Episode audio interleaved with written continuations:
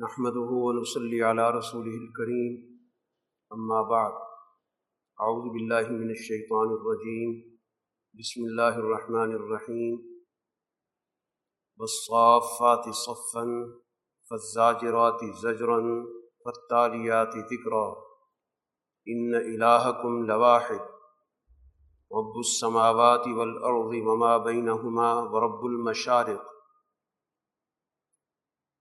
انا زینا السماء الدنيا بزینة الكواكب وحفظا من كل شيطان مارد صدق اللہ العظیم۔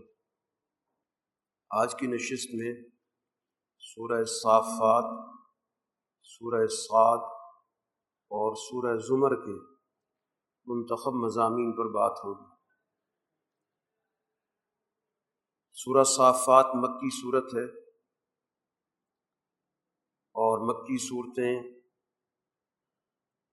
ان بنیادی حقائق کو بیان کرتی ہیں جو رسول اللہ صلی اللہ علیہ وسلم کی عملی اور آپ کی فکری جد وجہد سے تعلق رکھتی ہیں۔ سورہ کے آغاز میں اللہ تعالی نے اپنی گفتگو قسم سے شروع کی۔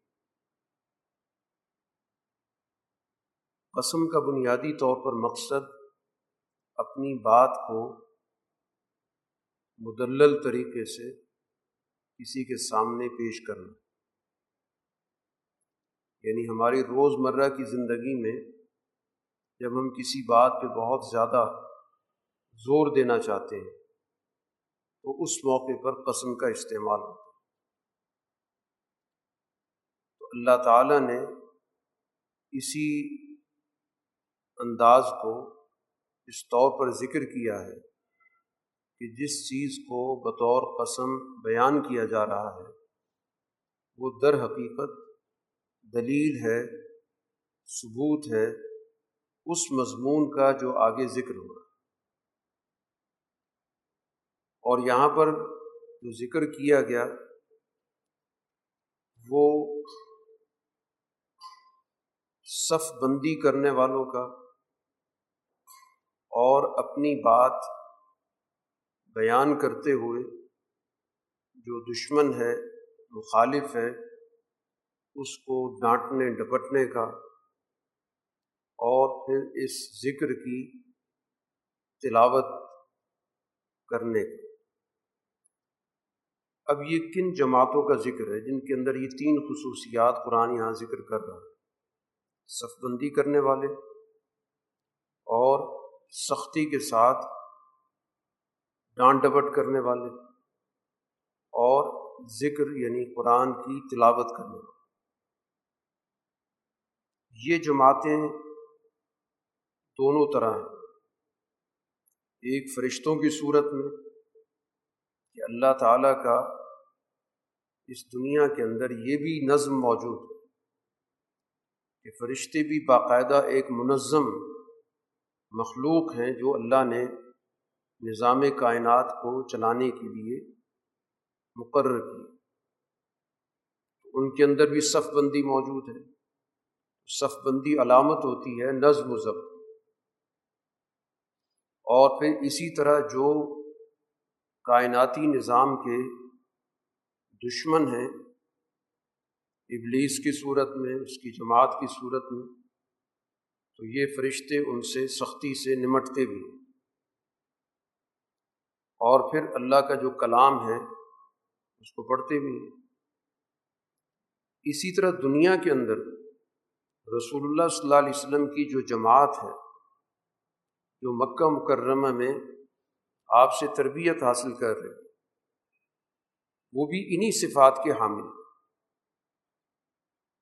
تو وہ لوگ جو ظاہری طور پر چیزوں کو دیکھتے ہیں، تو ظاہر ان کے لیے تو وہ جماعت ہی بذات خود اس بات کا ثبوت ہے جو قرآن آگے مضمون ذکر کر رہا ہے کہ تمہارا معبود ایک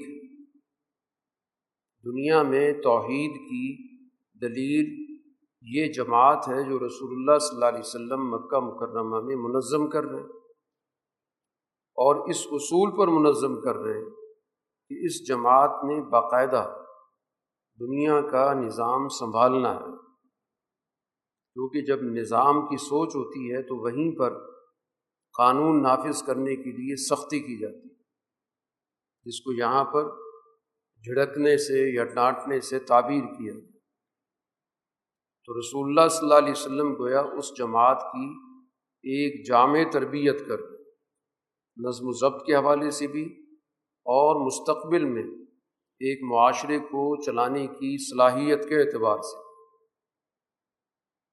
اس میں جن تقاضوں کی ضرورت ہے، قانون نافذ کرنے کے لیے وہ اپن میں پیدا کرے اور پھر وہ جماعت ظاہر ہے کہ قرآن حکیم کی تلاوت کرتی ہے، قرآن حکیم کا پیغام لوگوں تک منتقل کرتی ہے، قرآن حکیم کے پیغام کو اپنی زندگیوں میں نافذ کرتی ہے اس کی اتباع کرتی۔ ہے تین صفات قرآن نے اس جماعت کی ذکر کی۔ ہے تو یہ دونوں طرح کی جماعتیں ہیں۔ دنیا کے اندر یہ جماعت انبیاء کی، رسول اللہ صلی اللہ علیہ وسلم کے خاص طور پر جو تربیت یافتہ جماعت ہے، وہ دلیل ہے اس بات کی کہ ان کا جو مشن ہے، ان کا جو مقصد ہے، وہ اس بات کی جد وجہد ہے۔ اس پوری کائنات کی وحدت وہ ذات الہی کے ساتھ مربوط کی اور وہ ذات الہی ہر لحاظ سے کامل ہے۔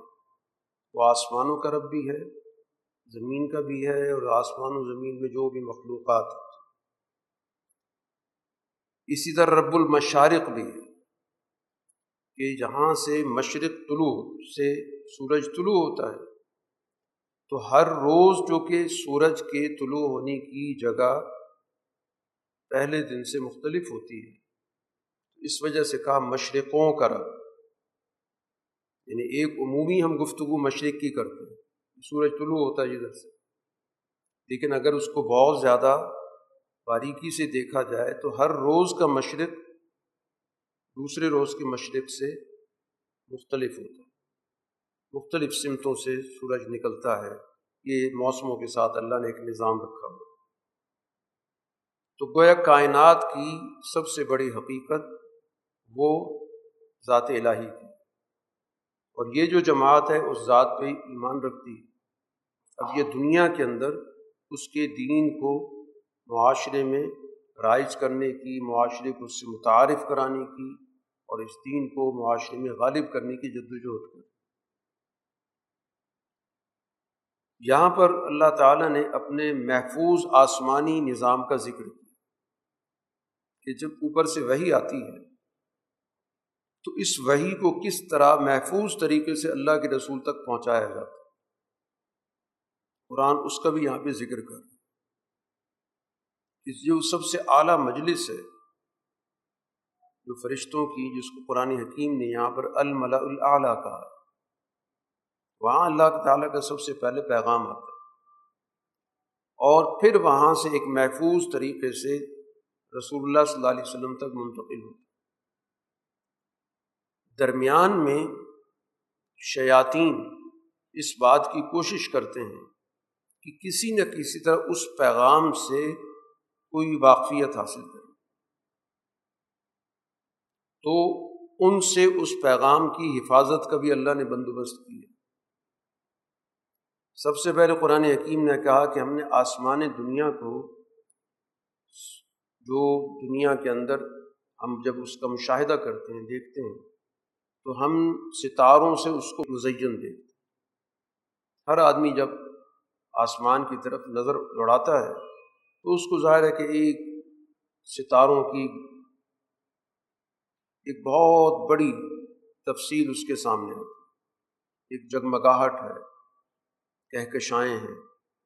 یہ تو خوبصورت منظر ہے کہ جس کے ذریعے قرآن نے آسمان دنیا کا ذکر اور اس کے ساتھ ساتھ اسی کے اندر وہ چیزیں بھی موجود ہیں جن کے ذریعے جو سرکش شیطان ہیں، ان سے وحی الہی کو محفوظ کیا جاتا اب یہ شیاطین بڑی کوشش کرتے ہیں کہ ہمیں کسی طرح پیغام الہی کا علم ہو جائے۔ کیونکہ فرشتے اوپر سے پیغام لے کر دنیا میں آتے ہیں۔ دنیا کے نظام چلانے کے اعتبار سے ان کی ذمہ داریاں ہیں۔ تو اس کی حفاظت کے لیے اللہ تعالیٰ نے کہا کہ یہ مل اعلیٰ کی تو کوئی بات سن نہیں سکتے، وہاں تو ان کی رسائی نہیں۔ اور جب اس سے نیچے آتے ہیں تو پھر وہاں پر بھی اللہ تعالیٰ نے پوری ایک حفاظت کا نظام رکھا ہوا کہ ان کو بھگانے کے لیے باقاعدہ وہاں پر شہاب رکھے ہوئے جس کے ذریعے ان کو کنٹرول کیا جاتا ہے۔ کوئی بہت قریب آ کر کوئی بات اچکنے کی کوشش کرے سننے کی کوشش کرے، تو اس شہاب ثاقب کے ذریعے اس کو تباہ کر دیا جاتا۔ تو یہ اللہ نے اپنے ایک روحانی نظام کا ذکر کیا۔ اس نظام کو ذکر کرنے کے بعد بتانا مقصود یہ ہے کہ اللہ تعالیٰ کا جب اتنا مربوط، منظم، محفوظ نظام ہے اور اس نظام میں کوئی دراڑ نہیں ڈال سکتا، تو ایسی مقتدر ذات، اتنی برتر ذات جس کو ہر ہر چیز پر پوری طرح کنٹرول حاصل ہے، اس کے ہوتے ہوئے انہوں نے بے مقصد، بے معنی کمزور چیزوں کو خدائی کا درجہ دے دیا، اللہ کا شریک بنا دیا۔ اب ان سے ایک عام سا سوال قرآن کر رہا ہے کہ آپ ان سے یہ پوچھیں کہ کس کی تخلیق بہت زیادہ منظم اور بہتر ہے؟ ہم نے جو پیدا کیا، انسان پیدا کیا، کائنات کی بہت ساری چیزیں پیدا کی یا ان کی اپنی تخلیق کی جو نوعیت ہے، سب سے مضبوط ترین کیا ہے؟ ذرا غور کر کے بتائیں۔ کہ پیچیدہ نظام، مشکل نظام کون سا ہے؟ تو اس کائنات میں تخلیق کا کوئی بھی سادہ نظام ہو، پیچیدہ نظام ہو، وہ اللہ کے علاوہ تو کسی کے پاس ہے نہیں۔ تو جب ان کو یہ بات سمجھائی جاتی ہے، تو اس پر ان کو مذاق سوچتا ہے، مذاق اڑاتے ہیں ان کو نصیحت کی جاتی ہے، اس پہ غور نہیں کرتے۔ جب بھی کوئی اللہ کی نشانی دیکھتے ہیں، تو تمسکر کرتے ہیں۔ اور ان کا رد عمل کیا ہوتا ہے کہ یہ کھلا جادو ہے؟ اور جب ان کو یہ بات بتائی جاتی ہے کہ باقاعدہ تم سے محاسبہ ہوگا، حساب کتاب ہوگا، پوچھ گچھ ہوگی، تو کہتے ہیں کہ مٹی ہو جائیں گے، ہڈیاں ہو جائیں گے، دوبارہ اٹھیں گے۔ قرآن کہتے ہیں بالکل ذلیل کر کے اٹھائے جاؤ گے صرف ایک ڈانٹ ہوگی، ایک زجرا ہوگا۔ اللہ تعالیٰ کی طرف سے اور سارے کے سارے اٹھ کھڑے ہوں گے، دیکھ رہے ہوں گے۔ اور اس وقت کہہ رہے ہوں گے آئے افسوس، یہ تو انصاف کا دن آ گیا۔ قرآن کہے گا، یہی تو وہ دن ہے جس کو تم جھٹلاتے تھے۔ اسی کے بارے میں تو تم بار بار سمجھایا جا رہا تھا کہ تم سے محاسبہ ہوگا، ہر ہر چیز تم سے پوچھی جائے گی، تم تو وہاں مذاق اڑا رہے تھے۔ اب حقیقت تمہارے سامنے آ گئی۔ تو اب جتنی بھی ایک ذہن کے لوگ ہیں، ظلم کرنے والے، ان کے ہم نوا جتنے بھی ہیں، ان سب کو اکٹھا کرو۔ ملائکہ سے کہا جائے گا۔ اور جس جس کے پیروکار تھے، جس جس کی بندگی کرتے تھے، ان سب کو اکٹھا کر کے ان کو جہنم کا راستہ دکھاؤ۔ اور پھر کہا جائے اچھا ان کو ذرا روکو، ان سے پوچھتے تو ہیں کہ دنیا میں تو بڑے بڑھ چڑھ کے ایک دوسرے کی مدد کرتے تھے، آج کیا ہوا؟ آج تو سارے خود بخود پکڑے آ رہے ہو۔ پھر ان کے درمیان ایک مکالمہ بھی قرآن نے ذکر کیا کہ جو کمزور لوگ ہیں، وہ طاقتور لوگوں پر الزام دھریں گے، کہیں گے کہ ان کی وجہ سے سب کچھ ہوا۔ تم نے طاقت استعمال کی تھی۔ اس وجہ سے ہم اس غلط راستے پر آ گئے۔ وہ کہیں گے، ہم نے تو کوئی جبر نہیں کیا تھا۔ تم خود ہی سرکش لوگ تھے۔ اس طرح گویا ایک دوسرے پر الزام دھر رہے ہوں گے۔ لیکن اس سے تو کوئی فرق نہیں پڑے گا۔ جس نے جتنا جرم کیا ہے، اس کے مطابق اس کو سزا کا سامنا ہوگا۔ سب عذاب کے اندر شریک ہوں۔ اب ان کا جرم قرآن بتا رہا ہے۔ ظاہر جب کسی چیز کی سزا دی جاتی ہے تو پہلے ایک فرد جرم تیار کی جاتی ہے کہ اس کا یہ یہ جرم ہے۔ ان کا جرم سب سے بڑا کیا ہے کہ جب ان سے یہ کہا جاتا تھا کہ لا الہ الا اللہ، کہ اللہ کے علاوہ کسی کی بالدستی مت قبول کرو، کسی کی بندگی مت اختیار کرو، کسی کو اپنا خدا مت مانو۔ تو ان کے اندر تکبر تھا یس تک بھی رو یہ اپنے آپ کو بہت کچھ سمجھتے تھے۔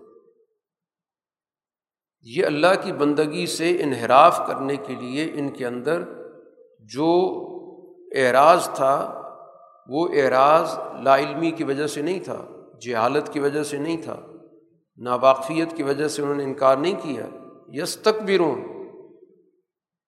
تکبر تھا ان کے اندر۔ دراصل یہی دنیا کے اندر اپنی بڑائی ان نے قائم کی ہوئی تھی۔ یہ باقی تو مذہبی جو بھی انہوں نے شکلیں بنا رکھی تھیں وہ تو ایک عام آدمی کو بیوقوف بنانے کے لیے، ورنہ حقیقت میں تو ان کا اپنا سارا سیٹ اپ چل رہا تھا۔ اور دوسروں کو حقیر سمجھتے تھے، تکبر کا لازمی نتیجہ دوسروں کو حقیر سمجھنا۔ اور ان کا جملہ قرآن نے نقل کیا کہ یہ کہتے تھے کہ ہم اپنے خداؤں کو اس شاعر پاگل کی وجہ سے چھوڑ دیں۔ یہ رسول اللہ صلی اللہ علیہ وسلم کے بارے میں ان کے کلمات ہیں۔ یہ تکبر کی انتہا ہے۔ کہ جو دنیا کا سب سے زیادہ عقلمند شخص ہے اور جو بڑی نفی تلی بات کرتا ہے، حقیقت کی گفتگو کرتا ہے، اس کو شاعر کہہ دیا کہ شاعر کا مطلب تخیلاتی گفتگو ہوتی ہے، اس کا حقائق سے تعلق کوئی نہیں۔ اور پھر ان کو مجنون بھی قرار دیے۔ یہ ہے تکبر کی انتہا۔ حالانکہ وہ نبی حق لے کر آئے۔ اور پھر اس کے ساتھ ساتھ پچھلے تمام انبیاء کی وہی کی انہوں نے تصدیق بھی کہ میرا پیغام وہی ہے جو پچھلے انبیاء کا پیغام تھا۔ تو آج تو ظاہر ہے تمہیں یہ دردناک عذاب چکھنا ہوگا۔ اور یہ اعمال کی سزا ہے۔ اللہ تعالیٰ کی طرف سے ان کے ساتھ کوئی ظلم نہیں ہو رہا۔ جو کچھ بویا ہے، وہی کاٹنا ہے۔ تو اب قرآن حکیم یہاں پر مستثنا صرف ان لوگوں کو کر رہا ہے اللہ عباد اللہ المخلصین۔ جہاں سے صورت کا آغاز ہوا تھا کہ صف بند اور معاشرے کے اندر برائی کو روکنے والے اور اللہ کی یاد کو پڑھنے والے، یہی وہ اللہ کے بندے ہیں، جو خالص بندے ہیں، جو اللہ کی توحید میں کسی کو شریک نہیں کرتے۔ اور معاشرے کے اندر اللہ تعالیٰ کی صفات کی نمائندگی کرتے ہیں۔ صرف یہ مستثنا ہے کیونکہ ان نے دنیا کے اندر ایک بڑی اخلاص کے ساتھ جد وجہد کی ہے۔ یہ چنے ہوئے لوگ منتخب لوگ یہ تو مستثنا ہے سزا سے، ورنہ باقیوں کو تو سزا ہوگی۔ ان کے لیے ظاہر اللہ تعالیٰ کی طرف سے بہت ہی انعامات کا سلسلہ ہے جو قرآن حکیم نے یہاں پر ذکر کیا، جنتوں کی صورت میں، پھر وہاں پر جو کچھ ان کو پیش کیا جائے گا۔ ان کے کھانے پینے کے لیے جو پوری ایک کسی کی پذیرائی ہوتی ہے، کسی کی دعوت کی جاتی ہے۔ اور پھر وہاں پر وہ گفتگو بھی آپس میں کریں گے کہ ہمارا ایک دوست تھا اور وہ ہمیں غلط راستے کی طرف بلاتا تھا، اس کا تو پتہ کرو۔ تو جب وہ جھانک کے دیکھیں گے وہ بالکل جہنم کے درمیان میں ہو اور اس کو کہیں گے تو قریب تھا کہ تم ہمیں بھی اسی جگہ لے آتے۔ تو اللہ کا ہم پہ فضل ہوا۔ کہ ہم بچ گئے اور تم یہاں پکڑے گئے ہو۔ قرآن حکیم نے یہاں پر اسی چیز کا ذکر کیا، یہ پوری صورت کے اندر تعارف ہے عباد اللہ المخلصین۔ یعنی وہ اللہ کے کامیاب بندے جن کی فکر کے اندر کسی قسم کا ابہام نہیں ہے، جن کی فکر بالکل واضح ہے، خالص ہے۔ یہ جماعت ہے جو رسول اللہ صلی اللہ علیہ وسلم مکہ مکرمہ کے اندر تیار کر رہے ہیں، جس کے اندر صف بندی کی صفت بھی پیدا کر رہے ہیں اور جس کے اندر یہ صلاحیت پیدا کر رہے ہیں کہ کل ان کے ہاتھ میں جب معاشرہ آئے گا تو انہوں نے اس معاشرے کے اندر خیر کو غالب کرنا ہے اور شر کو انہوں نے طاقت کے ذریعے روکنا ہے، قانون کے ذریعے روکنا ہے۔ چنانچہ نو علیہ السلاۃ والسلام کے قرآن جد وجہد ذکر کی۔ تو ان کی جد وجہد کے اندر بھی قرآن نے یہی بتایا کہ ہم نے ان لوگوں کو تو محفوظ کر لیا جو واقعتاً اللہ کے چنے ہوئے بندے تھے۔ اور باقی سب کو ہم نے تباہ کر دیا، غرق کر دیا۔ اور قرآن حکیم یہاں بات بھی سمجھا رہا ہے کہ یہ کوئی خصوصی احکامات نہیں ہے کہ کوئی کہ وہ نبی تھے اور نبی کی کے لیے اللہ نے کوئی خصوصی فیصلہ کیا تھا؟ قرآن کہتا ہے، انا کدالی کا نجز المحسنین. جو بھی محسن ہوگا، جو بھی محسنین ہوں گے، محسن یعنی اللہ تعالیٰ پر سچائی کے ساتھ، اخلاص کے ساتھ ایمان لانے کے بعد اپنے اعمال کو اس کے مطابق بڑے خوبصورت طریقے سے، اچھے طریقے سے اس کام کو کرنے والے۔ جو بھی محسن ہوگا اس کے لیے اللہ تعالیٰ کی طرف سے اس دنیا کے اندر یہ ساری ضمانتیں جو قرآن یہاں پر انبیاء کے حوالے سے ذکر کر تو کوئی خصوصی بات نہیں کی جا رہی کہ نبی ہیں تو ان کی کوئی خصوصیت ہے۔ خصوصیت نبی کی اپنی جگہ پہ موجود ہے۔ لیکن یہاں پر تو جس عمل پر فیصلہ ہو رہا ہے، تو وہ عمل جو بھی اختیار کرے گا اور جس نے بھی اختیار کیا، تو وہ اللہ تعالیٰ کے مطلوبہ انعامات کا مستحق ہے۔ ابراہیم علیہ السلام کے واقعے کا ذکر کیا گیا کہ کس طرح انہوں نے اس نظام کے اندر جو مکمل طور پر ذہنوں کو جس نے مفلوج کیا ہوا تھا، یہ جو ان کا مذہبی نظام ہوتا ہے، یہ در حقیقت انسانی سوچوں کو ختم کر دیتا۔ اور وہ مورتیوں کا اور بتوں کا ایک پورا ایک نظام انہوں نے بنا لیا۔ اسی کو انہوں نے باقاعدہ ان سے سوال کر کے پوچھا کہ یہ کیا گھڑا ہوا نظام ہے؟ یہ تو تم نے اپنے خود چیزیں بنائی ہیں۔ ہاتھ سے ایک چیز بناتے ہو، پھر اس کے بعد اعلان کر دیتے ہو کہ یہ فلاں چیز ہے، یہ فلاں چیز ہے۔ اس سے ہم فلاں مسئلہ حل کروائیں گے، اس کے سامنے جھک کے فلاں مسئلہ حل کروائیں گے۔ یوں پورا کا پورا ایک نظام بنا دیتے۔ پھر اس کے بعد ابراہیم علیہ السلاۃ والسلام نے جس طرح عملی طور پر ان کی بے وقتی ان کے سامنے واضح کی کہ ان کو داغدار کر کے ایبدار کر کے لوگوں کو توجہ دلائی کہ دیکھو اگر یہ کوئی ایسی مؤثر چیزیں ہوتیں جو تمہارے مذہبی لوگ ان کے بارے میں تمہارے اندر غلط فہمیاں پیدا کرتے ہیں کہ ان کی ناراضگی ہو جائے گی اور ان کو راضی رکھا کرو۔ تو اگر ان میں کچھ صلاحیت ہوتی، کوئی طاقت ہوتی، تو کم سے کم اپنے آپ کو تو محفوظ کرتے۔ یہ سارے کے سارے داغدار ہو گئے ایبدار ہو گئے۔ کسی کا ہاتھ ٹوٹ گیا، کسی کا پاؤں توڑ دیے۔ تو یہی سمجھانے کے لیے ان کو یہ سارا عمل کیا کہ اطابدون ماتن حتون جو خود گھڑتے اس کی تم بندگی کر رہے حالانکہ اللہ نے تمہارے اندر یہ بنانے کی صلاحیت پیدا کی۔ تم نے بنایا۔ اور اللہ نے تمہیں بنایا اور تمہاری اس صلاحیت کو بھی اللہ نے بنایا کہ چیزوں کو گھڑنا بنانا۔ تو جس نے صلاحیت رکھی ہے، اس کی بندگی کرنے کی بجائے جو تم نے آگے بنائی ہے، اس کو تم نے خدا بنا لیا۔ تو بجائے اس کی کہ ان کی عقل کی بات تھی، اس پہ سوچتے۔ ان کے مذہبی لوگوں نے اشتعال پیدا کیا۔ وہ دیکھو، خداؤں کی توہین ہو گئی ہے۔ نکلو، جس نے بھی خدا کے ساتھ یہ برا سلوک کیا، اس کو پکڑو، مارو۔ اور کوئی ایسی جگہ بناؤ کہ جہاں پر ہم آگ دہکا کے ان کو عبرت کا نمونہ بنائیں۔ فلقو فل جہین اس دہکتی ہوئی آگ میں ڈال دو۔ بہر المنصوبہ بنایا، اللہ نے کا منصوبہ ان کا ناکام ہو گیا۔ ابراہیم علیہ السلاۃ والسلام صحیح سالم رہے۔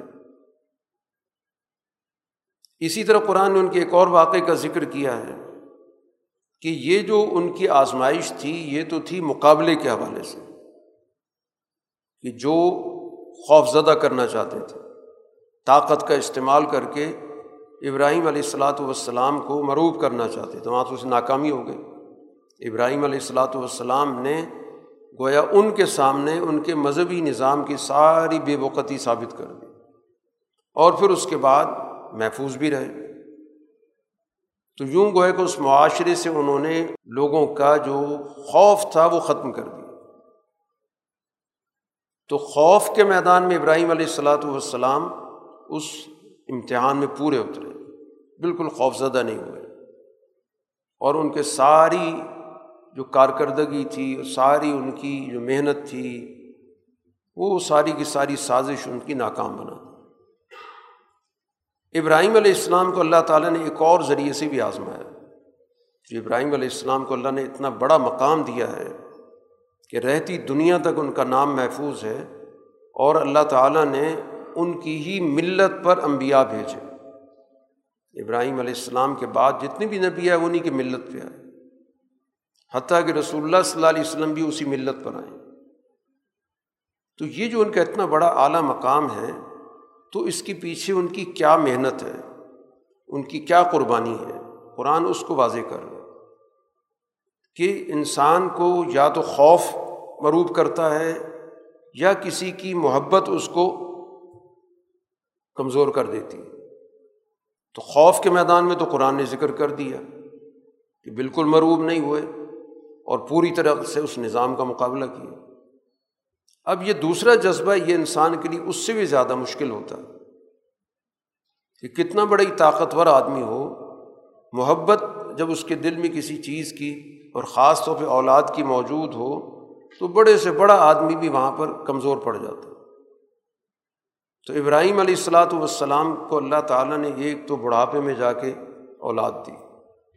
اللہ نے باقاعدہ بشارت دی کہ فبشرنا ہو بے غلام حلیم کہ ہم آپ کو ایک ایسا بچہ دیں گے، نوجوان بنے گا اور اس میں بڑا حلم، تحمل بڑا ہوگا۔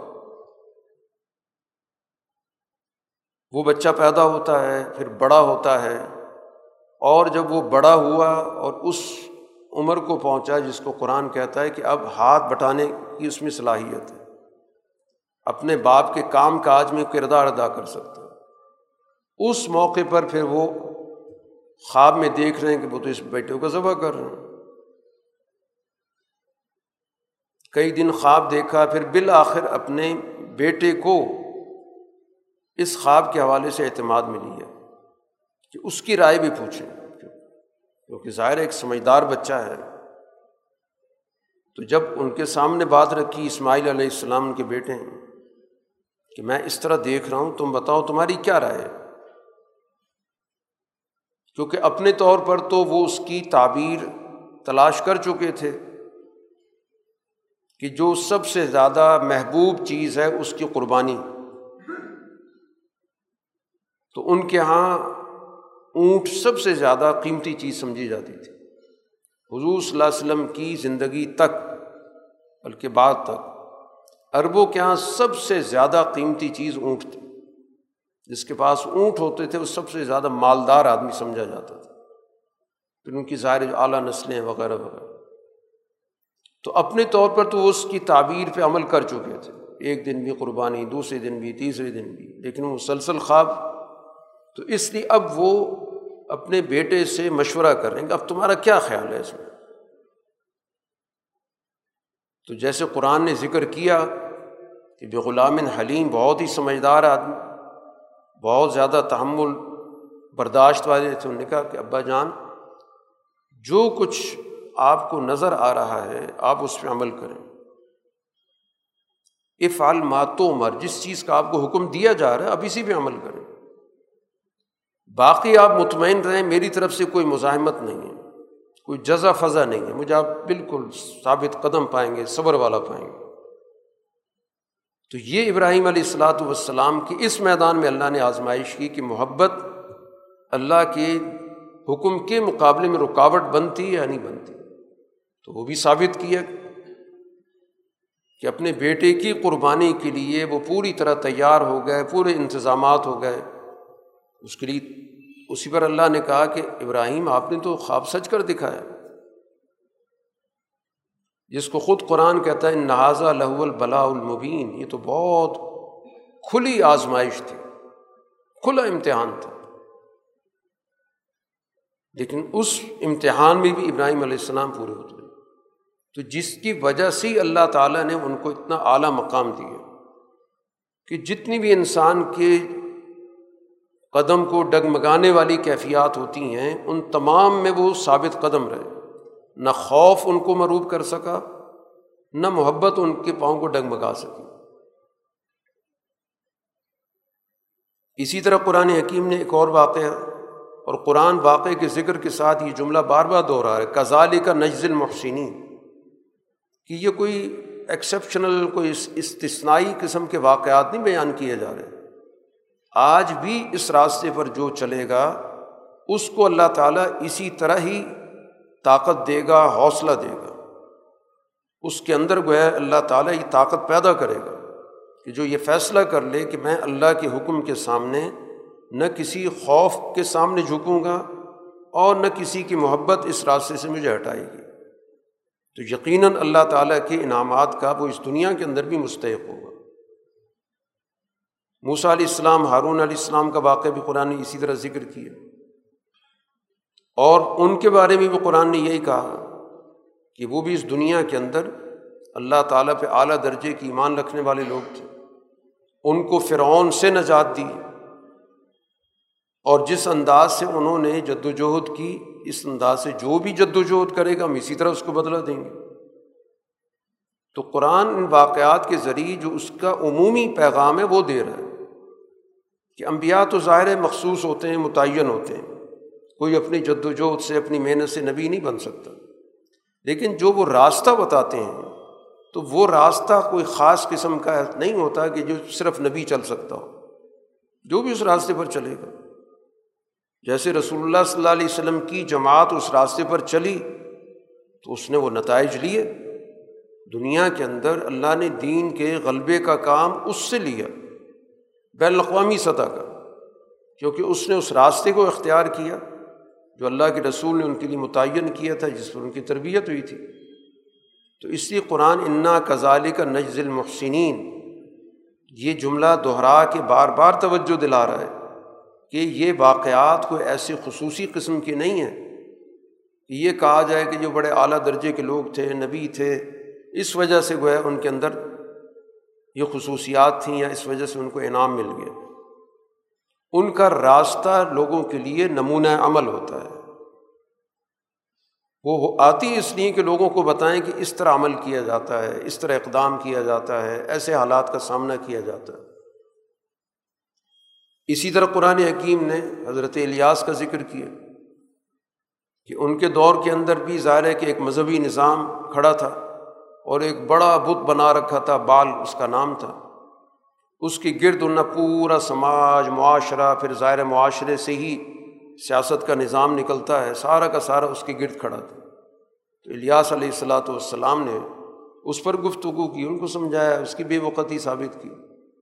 کہ تم نے اس کو پکڑا ہوا ہے، تو جو احسن الخالقین ہے جس نے ہر ہر چیز کو بہت ہی عمدہ طریقے سے پیدا کیا، اس کو چھوڑا ہوا ہے۔ یہ تو کچھ بھی نہیں پیدا کر سکتا، یہ تو خود پیدا شدہ ہے۔ تو جس کو خود بنایا ہوا ہے، اس کی گرد جمع ہو گئے اور جس نے تمہیں بنایا، ساری کائنات بنائی اور یہ ہنر بھی اس نے تمہارے اندر اللہ نے پیدا کیا کہ تم اپنے ہاتھ سے کوئی نہ کوئی مورتی بنا لیتے ہو۔ یہ صلاحیت کس نے پیدا کی؟ تو جس نے یہ ساری صلاحیت رکھی، اس کو تم نے چھوڑ رکھا۔ اور صرف خالق نہیں، بلکہ وہ رب بھی ہے۔ صرف تخلیق کر کے چھوڑ نہیں دیا، بلکہ اس انسان کی جس موڑ پر جو جو ضرورت ہے اس کو پوری کرتا ہے، اسی کو رب کہتے ہیں۔ اسی طرح قرآن حکیم نے یونس علیہ السلاۃ والسلام کے واقعے کا ذکر کیا کہ انہوں نے بھی گویا کہ اس دنیا کے اندر اللہ تعالیٰ کے پیغام کے لیے جد وجہد کی اور ان پر بھی ایک آزمائش آئی۔ اس آزمائش کے اندر بھی انہوں نے اپنے رب سے تعلق جوڑا۔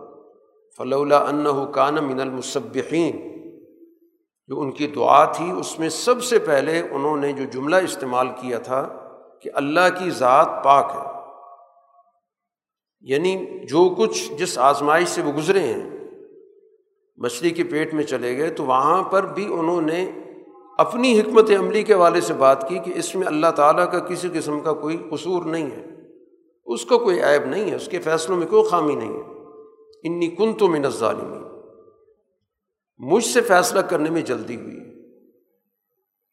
کہ نبی کو انتظار کرنا تھا، آخری فیصلے کا جو اللہ نے بتانا تھا کہ اب ان پہ حجت پوری ہو چکی ہے، اب آپ یہاں سے جائیں تاکہ اللہ کا جب عذاب آئے تو اس سے ایمان لانے والے محفوظ رہیں۔ تو یونس علیہ السلاۃ والسلام سے یہ اندازے کے اندر، ان کا اندازہ تھا کہ میں نے اپنی بات مکمل کر دی، پہنچا دی۔ بار بار سمجھایا اور یہ مسلسل انکار کر رہے ہیں۔ تو یہ ظاہری علامت بتاتی ہے کہ اب ان کا آخری وقت آ چکا ہے۔ لیکن ابھی اللہ تعالیٰ کی طرف سے حکم نہیں آیا تھا۔ تو اپنے اندازے سے وہاں سے نکل پڑے۔ تو صرف اس وجہ سے اللہ تعالیٰ نے ان کو ایک آزمائش سے دوچار کیا۔ لیکن اس موقع پر بھی ان کے ذہن میں یہ خیال نہیں پیدا ہوا کہ خدا نخواستہ اللہ تعالیٰ کی طرف سے مجھے کوئی پکڑا گیا ہے۔ اور میرا کوئی قصور نہیں تھا۔ تو وہاں پر بھی ان کے کلمات بتاتے ہیں کہ انسان کو ہر وقت اپنی حکمت عملی کا جائزہ لینا چاہیے، بجائے اس کے کہ وہ قدرت کی شکایات شروع کر دے۔ تو یونس علیہ السلاۃ والسلام کے وہ جو کلمات ہیں، ان کلمات میں وہ اللہ کی ذات کی پاکیز کی بیان کر رہے ہیں۔ کہ سبحانک، انی کن تو من ظالم تو یہ تعلیم ہے اس بات کی کہ مشکل سے مشکل وقت میں آپ اپنی حکمت عملی کا جو نقصان ہے، خامی ہے، اس کے اندر جو جھول ہے، اس کو تلاش کریں۔ بجائے اس کے کہ اس کو اللہ کی طرف منسوخ کر دیں۔ بہر القرآن حکیم نے یہ سارے واقعات ذکر کیے اور اب اس کے بعد باقاعدہ مخاطب جو قرآن کے براہ راست اس دور کے اندر تھے، ان کو مخاطب کر کے قرآن حکیم نے کہا۔ کہ یہ جو تم لوگوں نے اپنا ایک نظام بنا رکھا ہے، ان کے تصورات میں یہ چیز تھی کہ یہ جو ملائکہ ہیں، یہ اللہ کی بیٹیاں ہیں۔ پھر اس نام سے ان نے پھر نیچے مختلف دیویوں کا اور بتوں کا اور مورتیوں کا نظام بنایا۔ تو قرآن نے اس موضوع پر کئی دفعہ گفتگو کی ہے، بار بار گفتگو اس لیے کرتے ہیں تاکہ ان کے ذہنوں میں کوئی اگر سوچنے کا عمل موجود ہے تو اس چیز پہ سوچیں۔ ایک تو قرآن حکیم نے ان کے رویے کے اعتبار سے سوال کیا ان کا اپنا رویہ یہ تھا کہ وہ اپنی معاشرتی اور آئلی زندگی میں بیٹیاں پسند نہیں کرتے تھے۔ کہتے بیٹا ہو تو ٹھیک ہے، بیٹیاں ان کے لیے ناقابل قبول تھیں۔ تو قرآن نے سب سے پہلے تو سوال یہ کیا کہ اللہ کے لیے بیٹیاں اور اپنے لیے بیٹے، یہ کون سا ضابطہ ہے؟ کہ وہ ذات جو برتر ہے، خالق ہے، پوری کائنات کو بنا رہی ہے، اس کے لیے تم نے کہا اس کی تو بیٹیاں ہیں، ملائکہ کی صورت میں۔ اور اپنے لیے تم کہتے ہو کہ نہیں، بیٹی تو ہمارے لیے آر کا باعث، ہمارے تو بیٹے ہونے چاہیے۔ دوسرا قرآن نے کہا اچھا اگر بیٹیاں ہیں تو کیا تمہاری موجودگی میں ملائکہ کی تخلیق ہو رہی تھی؟ تم دیکھ رہے تھے کہ یہ کون سی جنس بن رہی ہے؟ یہ سارا کا سارا ایک جھوٹ ہے۔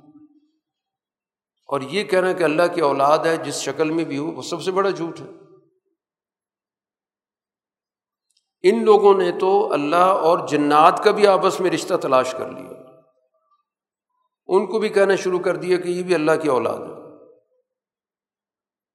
حالانکہ یہ سارے جتنی بھی مخلوق ہیں، جو بھی اللہ کی نافرمانی کرے گی، سب پکڑی ہوئے آ جائے گی۔ کسی کو یہ کہنا فائدہ نہیں دے گا کہ اس کی اولاد تھی اور اس کی اولاد تھی۔ اس صورح کا اختتام ان تمام تفصیلات کو بیان کرنے کے بعد کہ سمجھانا مقصد ہے کہ صرف وہ جماعت کامیاب ہوگی جس کو قرآن نے کہا، عباد اللہ اللہ کے بندے اور المخلصین جو اس کے اندر سے منتخب اور چنے ہوئے لوگ ہیں، جو صحیح راستے پر چل رہے ہیں۔ ہر دور کے اندر وہی جماعت اللہ نے کامیاب جماعت قرار دی۔ اور اب بھی مکہ کے اندر وہ عباد اللہ المخلصین ہی کامیاب ہوں۔ گے چاہے بظاہر اس وقت وہ کمزور حالت میں طاقت کا توازن دوسری طرف ہے، لیکن کامیاب اسی جماعت نے ہونا کیونکہ ہم پہلے فیصلہ کر چکے ہیں ان نہم لہم المنصورون، ان کی مدد کی جائے گی۔ اور وہ ان جندنا الحم الغالبون، ہمارا لشکر غالب آ کے رہے گا۔ یہ طے شدہ ہے۔ اس وقت ایک عمل چل رہا ہے کہ جس کے ذریعے اس جماعت کو اللہ تعالیٰ مزید مضبوط کر رہا ہے، اس کو پختہ کر رہا ہے، اس کی طاقت بڑھا رہا ہے، کیونکہ دنیا عالم اسباب ہے۔ تو عالم اسباب میں ظاہر نتائج اللہ تعالیٰ نے انسانوں کے ذریعے لینے۔ تو اس لیے اس جماعت کی تربیت ہو رہی ہے۔ اور اس میں آہستہ آہستہ ظاہر اس کا اضافہ بھی ہو رہا ہے، لوگ بڑھ رہے ہیں۔ اس نے غالب آنا آپ سے یہ کہا جا رہا ہے کہ ایک وقت تک کے لیے ان لوگوں سے اپنی توجہ ہٹا لیں۔ ان مکہ والوں کو خاطر میں لانے کی ضرورت نہیں۔ ان سے آپ ایک لحاظ سے قطع تعلق رکھیں۔ یعنی مکہ مکرمہ میں ان کا جواب دینا اس کی ہمیں ضرورت ہی نہیں۔ آپ اپنا کام کریں۔ یہ کوشش کریں گے، اشتعال پیدا ہو، لڑائی پیدا ہو بد زبانی بھی کر رہے ہیں، ہاتھ بھی چلا رہے ہیں، بلکہ ان کے ہاتھ سے کچھ لوگ شہید بھی ہو گئے، سب کچھ ہوا۔ لیکن فتح اللہ عنہم حتاحین ایک وقت تک کے لیے آپ ان پہ کوئی توجہ نہ دیں۔ اور مستقبل کے حوالے سے آپ ان کو دیکھتے رہیں۔ یہ بھی دیکھ لیں گے نتائج کیا نکلتے یہ یقیناً بڑی جلدی مچا رہے ہیں کہ جو آپ ہمیں جو کہتے ہیں عذاب آ جائے گا، کب آ جائے گا؟ جلدی لے آئیں پھر قرآن حکیم نے دوبارہ یہی بات کہی کہ ایک وقت تک کے لیے ان سے توجہ ہٹا لو۔ مکہ کے اندر وہ تیرہ سال رسول اللہ صلی اللہ علیہ وسلم نے عدم تشدد کے ساتھ رہے۔ کسی بھی اشتعال انگیزی کا جواب اشتعال سے نہیں دیا جبر کا جواب بھی کوئی اس طرح کا رد عمل نہیں دیا آپ اور آپ کی جماعت مکمل طور پر ایک ضابطے پر کھڑی رہی۔ ایک واقع بھی ایسا نہیں کہ کوئی آدمی مشتعل ہو گیا ہو اور اس نے کوئی رد عمل دے دیا۔ پھر اسی طرح قرآن مدینہ کے اندر جب مسلمان آ گئے جنگوں کے بعد، پھر ایک موقع آتا ہے صلح حدیبیہ کا۔ اس حدیبیہ کی صلح کے بعد بھی ایک واقعہ نہیں کہ جس میں مسلمانوں نے اس صلح کی خلاف ورزی کی باوجود اس کے کہ جب صلح ہو رہی تھی تو اس کی شرائط پر مسلمانوں کو بہت زیادہ ذہنی دباؤ کا سامنا کرنا پڑا۔ وہ ذہنی طور پر اس کی وجہ سے بہت زیادہ پریشان تھے، شرائط کی وجہ سے۔ لیکن ایک مثال بھی نہیں ہے کہ کسی نے آپے سے باہر ہو کر کوئی قدم اٹھا لیا مکمل طور پہ جو قرآن نے ان کو تعلیم دی تھی اور رسول اللہ صلی اللہ علیہ وسلم نے جو ہدایات دی تھیں، اس پہ ان نے مکمل عمل کیا۔ تو بہر القرآن یہاں پر چونکہ مکی صورت ہے تو یہی کہا گیا کہ آپ حالات کا جائزہ لیتے رہیں۔ یہ بھی دیکھ رہے ہیں نتائج کو، آپ بھی دیکھتے رہیں، مستقبل میں فیصلہ ہونے والا ہے۔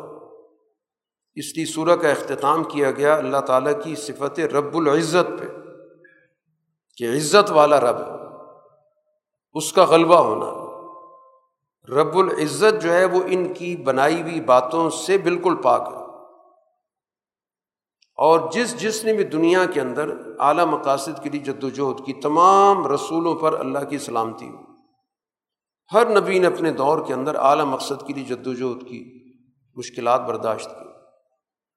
لیکن بالآخر نتیجہ جس کو قرآن صورت جس پہ مکمل کر رہا ہے کہ الحمد للہ رب العالمین تمام تعریفیں اسی اللہ کے لیے ہیں جو پوری کائنات کو، پورے نظام کو، اقوام کو ربوبیت دینے والا ہے، ان کو پالنے والا ہے۔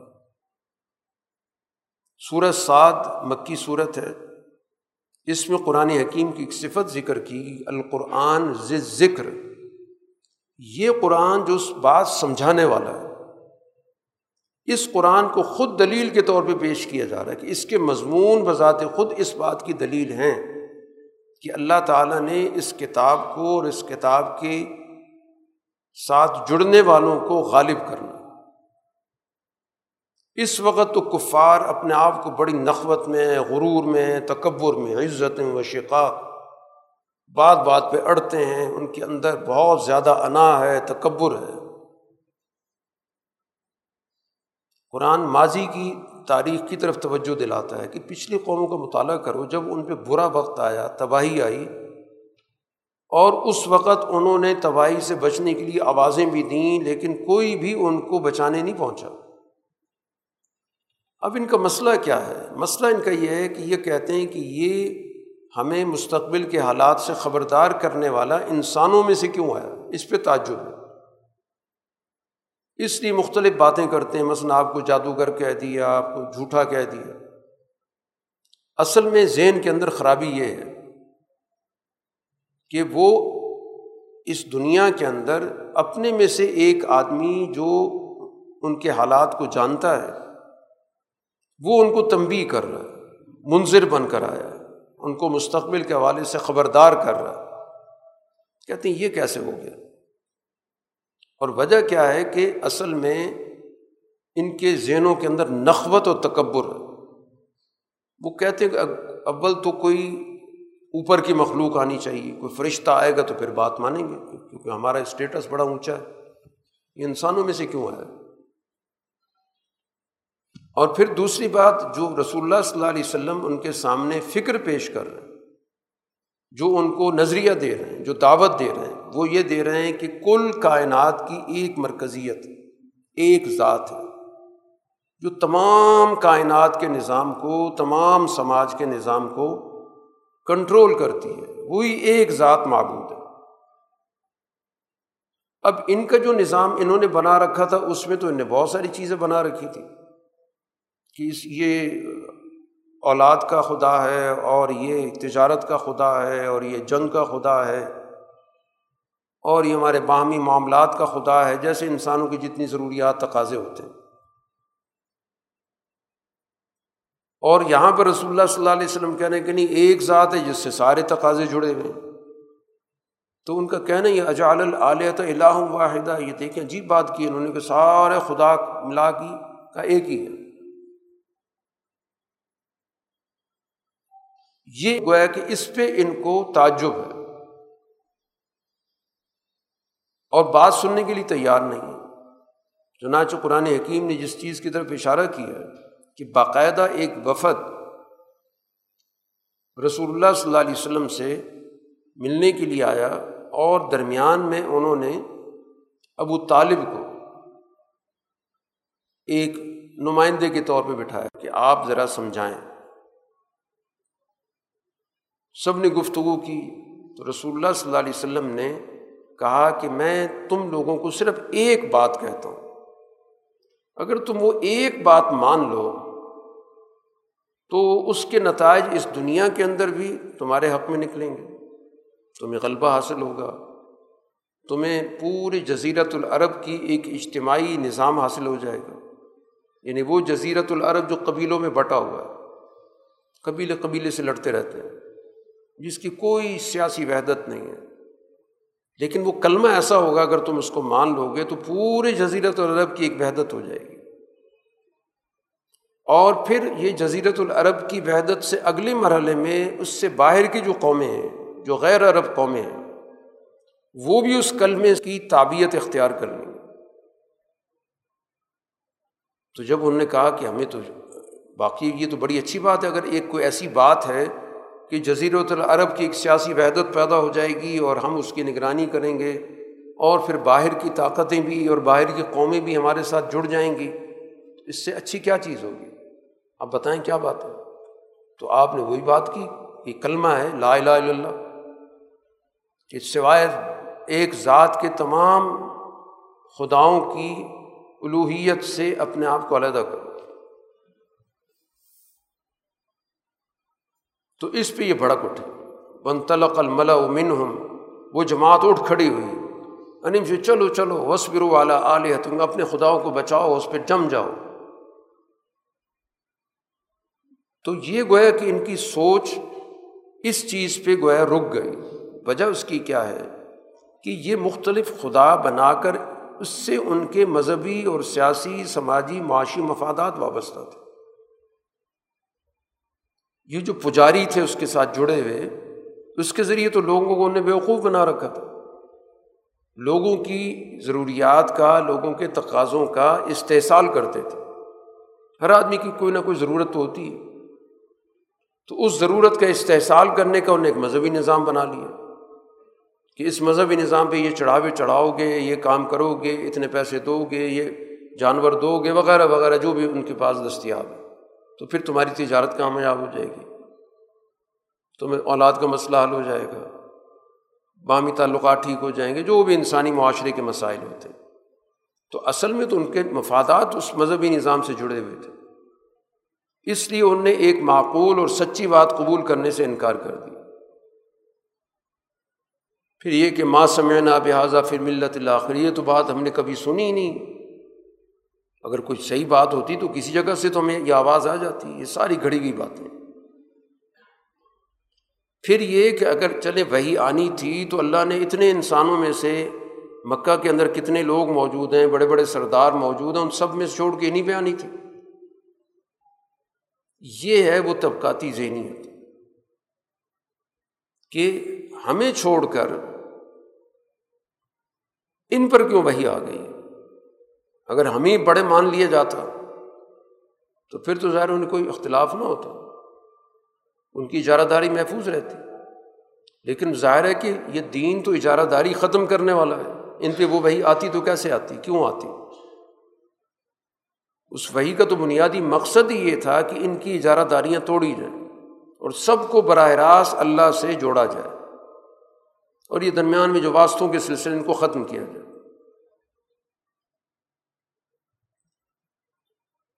قرآن حکیم نے یہاں سے ان سے کچھ سوالات کا بھی ایک سلسلہ شروع کیا کہ کیا ان کے پاس اللہ تعالیٰ کے بہت سارے خزانے موجود ہیں جس کی بنیاد پر یہ اکڑ رہے ہیں، اترا رہے ہیں، بات نہیں مان رہے یا تو اللہ نے کو بہت سارے خزانے دے دیے ہیں، تو اس کی بنیاد پر آپ کو یہ رسول ماننے کے لیے تیار نہیں ہے؟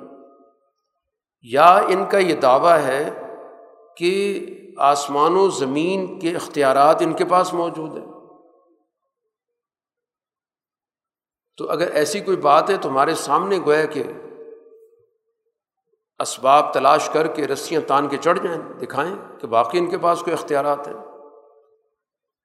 یہ ساری گفتگو کر کے قرآن حکیم مستقبل کے حوالے سے ان کی جو نوعیت ہے، بتا رہا ہے کہ جندم ماں ہنالی کا محضوم و من الحضاب یہ لشکر شکست خوردہ ہے۔ یہ جتنی بھی ان کی گفتگو ہے، یہ ساری باتیں بتا رہی ہیں کہ ان کی اس میدان کے اندر شکست ہو چکی ہے۔ ان کو کچھ نہیں سوچ رہا۔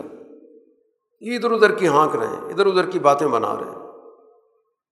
اور پھر قرآن ان کو گزشتہ قوموں کے واقعات سے بتا بھی رہا ہے کہ پچھلی قوموں کی تباہی سے سبق سیکھو۔ کل ان کا زبر رسول سب نے رسولوں کو جھٹلایا تھا، فحق کا عقاب ان پہ سزا آئی ہے۔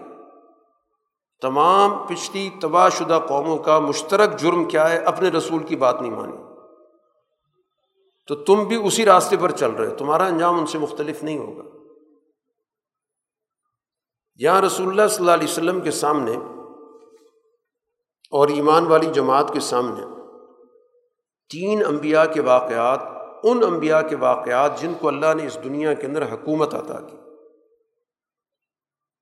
تو مکی زندگی کے اندر ان انبیاء کے واقعات بیان کرنے کا مقصد بنیادی طور پر یہ بات بتانا ہے کہ ایک وقت آنے والا ہے کہ جس میں اللہ کے رسول صلی اللہ علیہ وسلم کو بھی اللہ تعالیٰ اس دنیا کے اندر غلبہ عطا کرے۔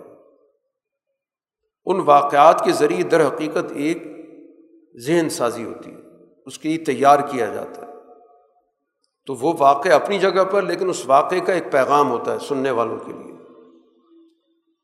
چنانچہ داؤد علیہ السلاۃ والسلام کا قرآن حکیم نے ذکر کیا کہ ایک تو اللہ سے ان کا بڑا گہرا تعلق تھا۔ جب وہ اللہ کی عبادت کرتے تھے، وہ کلمات پڑھتے تھے، تو جیسے پہلے بھی ذکر ہو چکا ہے کہ پہاڑ بھی، پرندے بھی سارے ان کے ساتھ شریک ہوتے تھے۔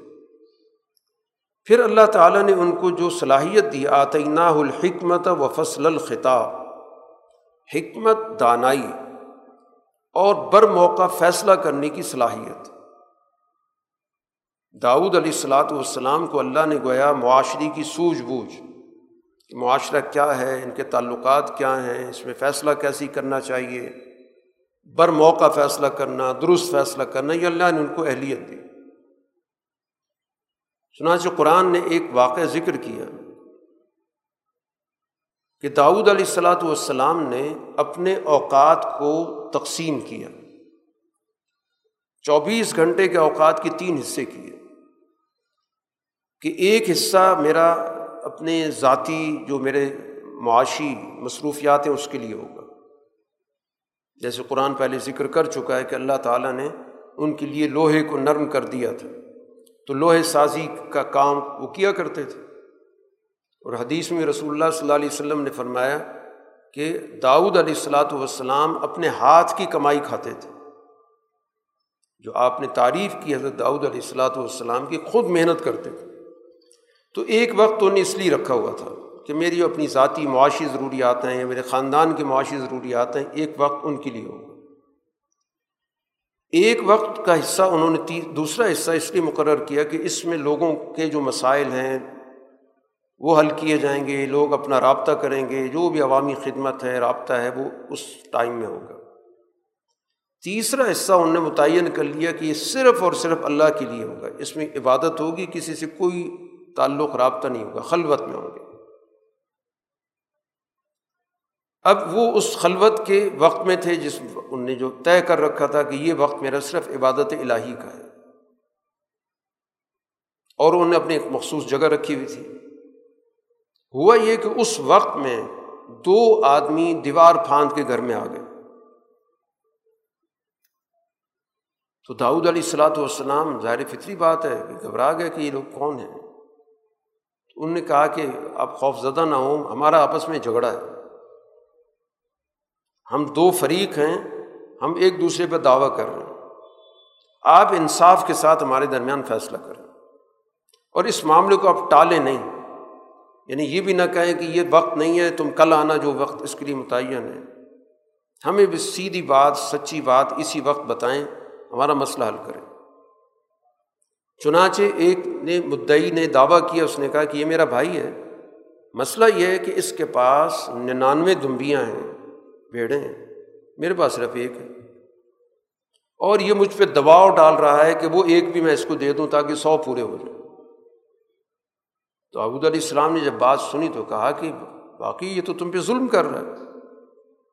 اور دنیا کے اندر جہاں بھی مشترک کاروبار ہوتے ہیں، اس میں اکثر ایسی حرکتیں ہوتی ہیں۔ کہ ایک فریق دوسرے پہ دباؤ ڈالتا ہے، تیز زبان ہوتا ہے، چرب زبان ہوتا ہے، کسی طرح کوشش کرتا ہے کہ دوسرے کا حصہ بھی کھینچ لے۔ ہاں جو تربیت یافتہ لوگ ہوتے ہیں، ایمان، عمل صالح موجود ہوتا ہے، وہ یقیناً حقوق کا خیال رکھتے ہیں۔ وہ دوسرے کے حصے پہ قبضہ نہیں کرتے۔ بہر فیصلہ کر دیا، وہ چلے گئے۔ اب داؤد علیہ السلاۃ والسلام نے اس چیز پہ غور کیا کہ یہ ہوا کیا ہے۔ اس نتیجے پر پہنچے کہ اللہ تعالیٰ نے مجھے آزمایا اور وہ اصل میں آزمائش اس بات کی کہ اللہ تعالیٰ نے جب ان کو یہ منصب دیا ہے جس کا آگے قرآن ذکر بھی کر رہا ہے، تو آپ کو لوگوں کے درمیان مسئلہ حل کرنے کے لیے ہر وقت دستیاب ہونا چاہیے۔ یہ نہیں کہ خاص وقت میں لوگ آئیں گے تو ان کو انصاف ملے گا اور کسی اور وقت میں انہیں پریشانی لاہے گا تو وہ اگلے دن کا انتظار کریں۔ یہ جو خلافت ہے، یہ چوبیس گھنٹے کی ذمہ داری ہوتی ہے۔ اس میں اوقات نہیں ہوتے، یہ کوئی دفتری نظام نہیں ہوتا کہ ایک وجہ سے اور اتنے بجے تک جو ہے ان کو انصاف مہیا ہوگا۔ تو فوراً اس بات کو سمجھ گئے اور اللہ تعالیٰ کی طرف رجوع کیا اور ان کے سامنے جھک گئے اور سجدہ کیا۔ کہ واقعتاً وہ فیصلے کے اندر جو میں نے فیصلہ کیا تھا، اپنے طور پہ تو ظاہر بڑا بہترین فیصلہ ایک عام آدمی کے حوالے سے تو بڑا متوازن ہے۔ لیکن بات ہو رہی ان کا جو منصب ہے، وہ منصب ان کا عوامی ہے۔ اس لیے قرآن حکیم آگے کہتا ہے، یا داود اے داود ہم نے آپ کو زمین میں خلیفہ مقرر کیا۔ اور اس کا کام کیا ہوتا ہے؟ لوگوں کے درمیان انصاف بانٹنا۔ لہٰذا اپنی کسی خواہش کے پیچھے نہ چلے جائیں۔ تو بسا اوقات ایک نیکی کا کام اچھا کام ہوتا ہے۔ لیکن اگر اس نیکی کے کام سے ایک بڑی نیکی کے راستے میں رکاوٹ پڑے گی، تو وہ پسندیدہ نہیں ہوگی۔ داؤد علیہ السلاۃ والسلام خدا نخواست کوئی ایسی خواہش تو نہیں رکھتے تھے جو ان کے منصب کے منافی ہو۔ لیکن ترجیحات کا درست ہونا بھی ضروری ہوتا ہے کہ ایک اچھا کام ہے، نیک کام ہے، لیکن اگر اس نیک کام کے ذریعے ہم ایک بڑے کام سے، ایک ایسے کام سے جو زیادہ لوگوں کو فائدہ دیتا ہے، تو ذاتی نیکی کا کام اس میں رکاوٹ نہیں بننا چاہیے۔ تو یہی پیغام دینا مقصود تھا کہ آپ خلوت کے اندر نیکی کر رہے تھے، عبادت کر رہے تھے، بہت بڑا کام ہے۔ لیکن آپ کا اصل منصب تو یہ ہے کہ آپ سے تک لوگوں کی عام رسائی ہونی چاہیے۔ اب آپ دیکھیں عمر فاروق رضی اللہ تعالیٰ عنہ، رات کا وہ وقت جو ان کے آرام یا اللہ سے تعلق کا ہے۔ اس وقت کو بھی انہوں نے خلافت کے منصب کے ساتھ جوڑ دیا کہ رات کو بھی میں نے دیکھ بھال کرنی ہے، لوگوں کے مسئلے حل کرنے تو یہی رہنمائی قرآن حکیم نے یہاں پر دی ہے کہ امبیا علیہ الصلاۃ والسلام اور خاص طور پر وہ نبی جس کو حکومت کے منصب پہ فائز کیا گیا تو اس کی تو ذمہ داری وہ ہے کہ انسانی مفاد کی چوبیس گھنٹے کی۔ قرآن حکیم اسی کے ساتھ ساتھ توازن کی گفتگو بھی کرتا ہے، موازنہ بھی ساتھ ساتھ کرتا ہے کہ یہ دو جماعتوں کا تذکرہ ایک ایمان والی جماعت اور اس کے مقابلے پر مفصدین کی جماعت۔ یہ قرآن نے موازنہ کیا ہے۔ مفصد جماعت اور ایمان اور عمل صالح والی جماعت۔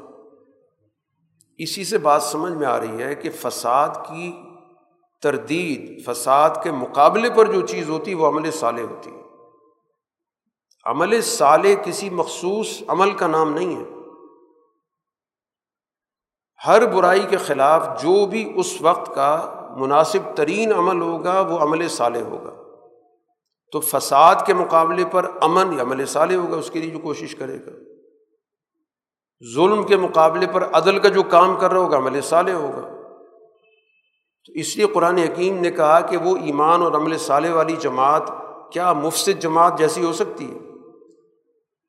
یا اسی طرح قرآن حکیم نے متقی جماعت اور اس کے مقابلے پہ فاجر جماعت، فاجر یعنی جو طاقت کے ذریعے قانون توڑتی ہے، ڈٹائی سے کام لیتی ہے، تو اس کا مطلب یہ ہو کہ متقی جماعت وہ ہوتی ہے جس کے اندر احساس ہوتا ہے، جو ذمہ داری محسوس کرتی ہے، اللہ کے سامنے اپنے آپ کو جواب دہ سمجھتی ہے۔ تو یہ دونوں جماعتیں تو برابر نہیں ہو سکتی۔ تو قرآن حکیم آپ پر ہم اس لیے نازل کر رہے ہیں کہ لیت دبرو آیاتی، کہ اس کی آیات پہ اب غور و فکر کریں لوگ۔ اور اس کی نصیحت سے اہل عقل فائدہ اٹھائیں۔ بلی یا ذکر اول الباب جو عقل رکھنے والے لوگ ہیں، وہ اس کتاب کے پیغام سے استفادہ کریں۔ کہ قرآن کیا کہتا ہے؟ ایک اور نبی کا جو حاکم تھے، ان کا ذکر قرآن نے کیا۔ داؤد علیہ السلام کے جو بیٹے ہیں، سلیمان علیہ السلام کہ اللہ نے وہ ان کو عطا کیے تھے۔ تو وہ اپنا نظام مملکت چلاتے ہیں اور اس مقصد کے لیے انہوں نے ظاہر کے گھوڑے پالے ہوئے تھے۔ ان گھوڑوں کا ایک موقع پہ انہوں نے معائنہ کیا اور اس عمل کو جو بظاہر دنیاوی عمل نظر آتا ہے، اس موقع پہ انہوں نے کہا کہ انی احبب تو حب الخیر، یہ جو خیر ہے، یہ بھلائی ہے، اچھائی ہے، یہ جو گھوڑے موجود ہیں، ان کو انہوں نے خیر سے تعبیر کیا۔ کہ یہ بھی در حقیقت اس وجہ سے ہے کہ یہ بھی میرے رب کی ذکر کی ایک صورت ہے۔ تو رب کے ذکر کی کوئی خاص شکل نہیں ہے۔ اللہ کے منشا کو پورا کرنا جو بھی اس وقت موجود ہے، وہ ذکر رب ہے۔ اب یہ میدان جہاد کی تیاری ہے اور اس کے لیے ظاہر اسباب و وسائل کے اندر اس دور کے اعتبار سے گھوڑے بڑی اہمیت رکھتے تھے۔ تو یہ مصروفیت گویا کہ یہ بھی گویا کہ اللہ کے ذکر کی ایک شکل ہے کہ ہم اس کے ذریعے میدان میں اترنا چاہتے ہیں، اللہ کے دین کو غالب کرنا چاہتے ہیں۔ تو اس طرح گویا کہ نبی کی مصروفیات کے بارے میں قرآن حکیم نے بتا دیا کہ اس کی جو بھی مصروفیات ہیں، وہ تمام کے تمام ایک اعلیٰ مقصد سے جڑی ہوئی ہوتی ہیں۔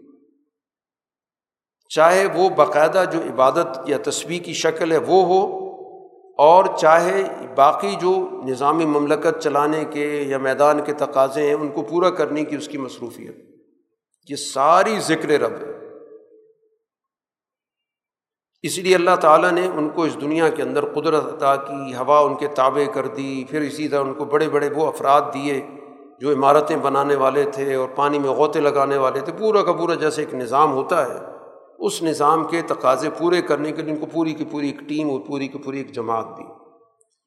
تو بھرپور اختیار دینے کے بعد اللہ نے ان سے کہا کہ یہ ہماری عطا ہے۔ اب آپ کے پاس مکمل اختیار ہے۔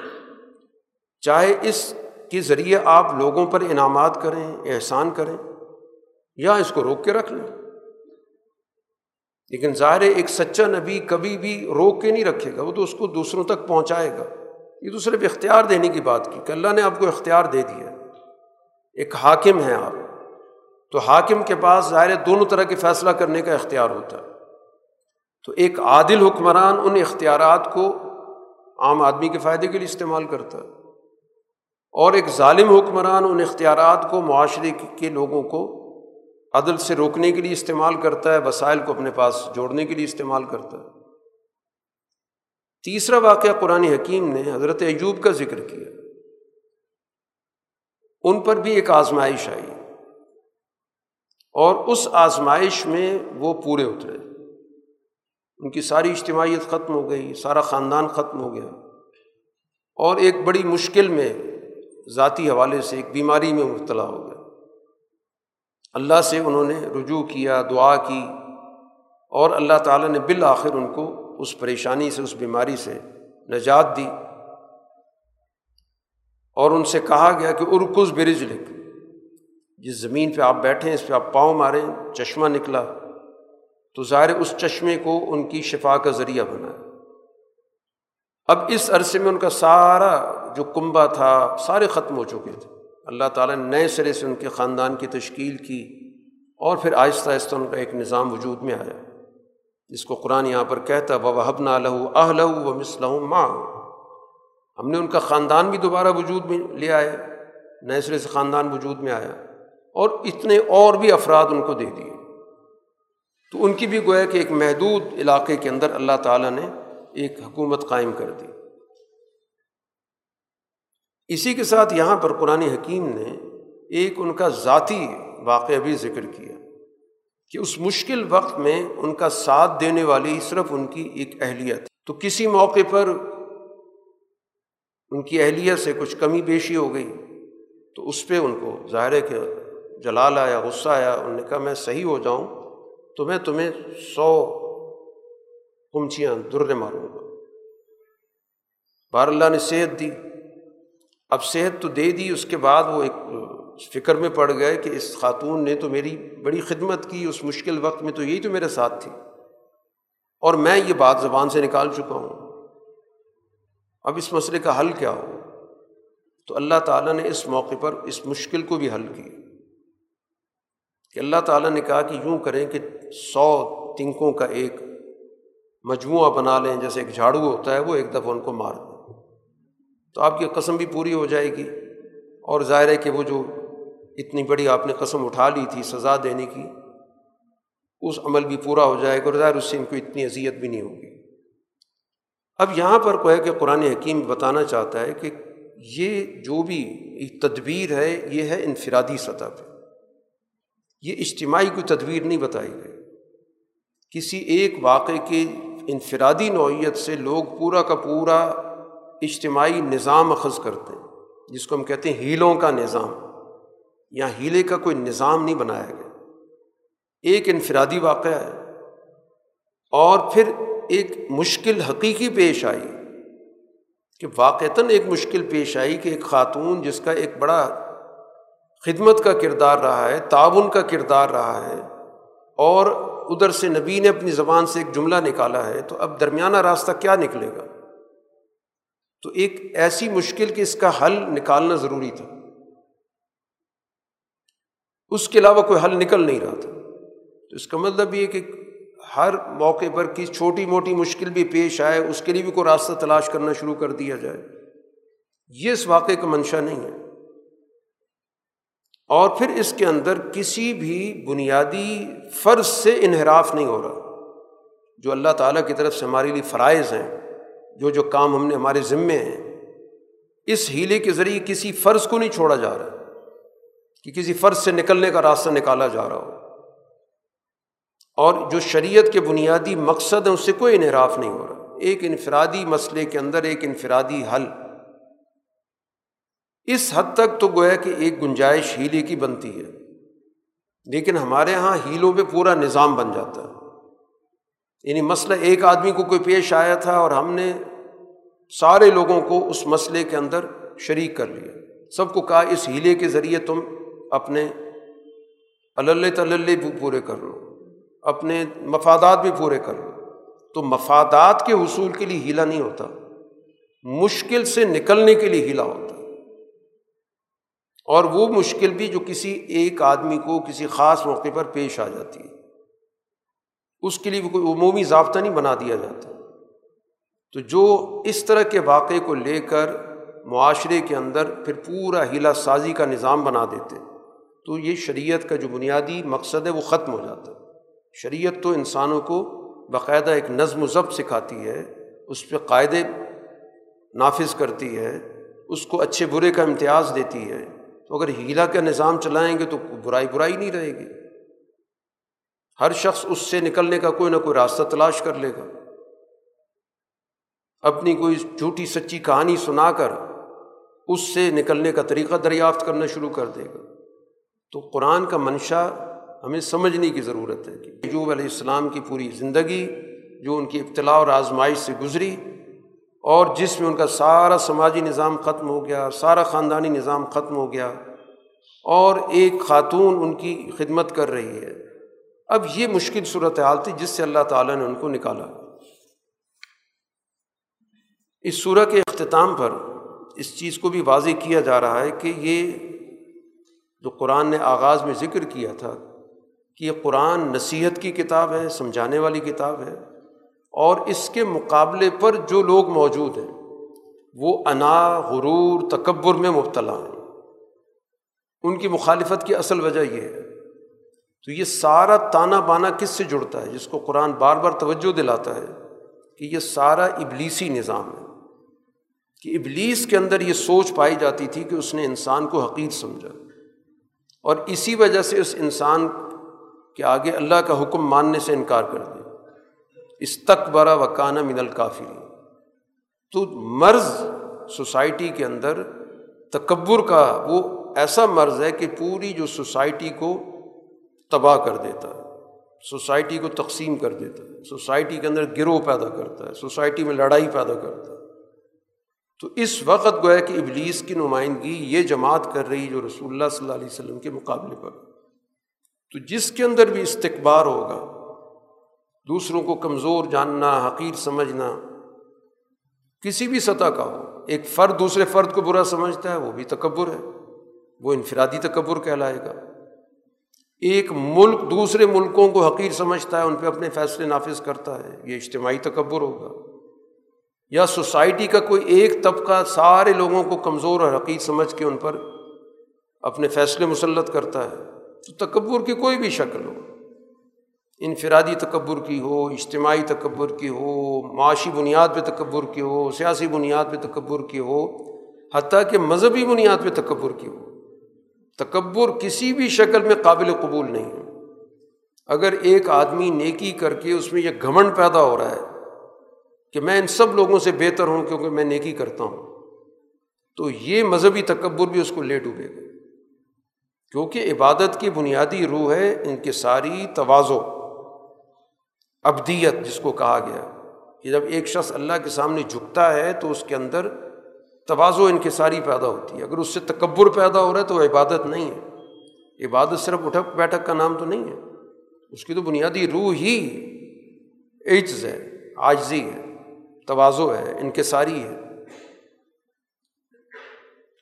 سورہ کے اختتام پہ رسول اللہ صلی اللہ علیہ وسلم سے کہا گیا کہ آپ ان سے کہہ دیں کہ میری ساری جد وجہد کا مقصد کسی طور پر بھی تم سے کوئی مفاد لینا نہیں ہے۔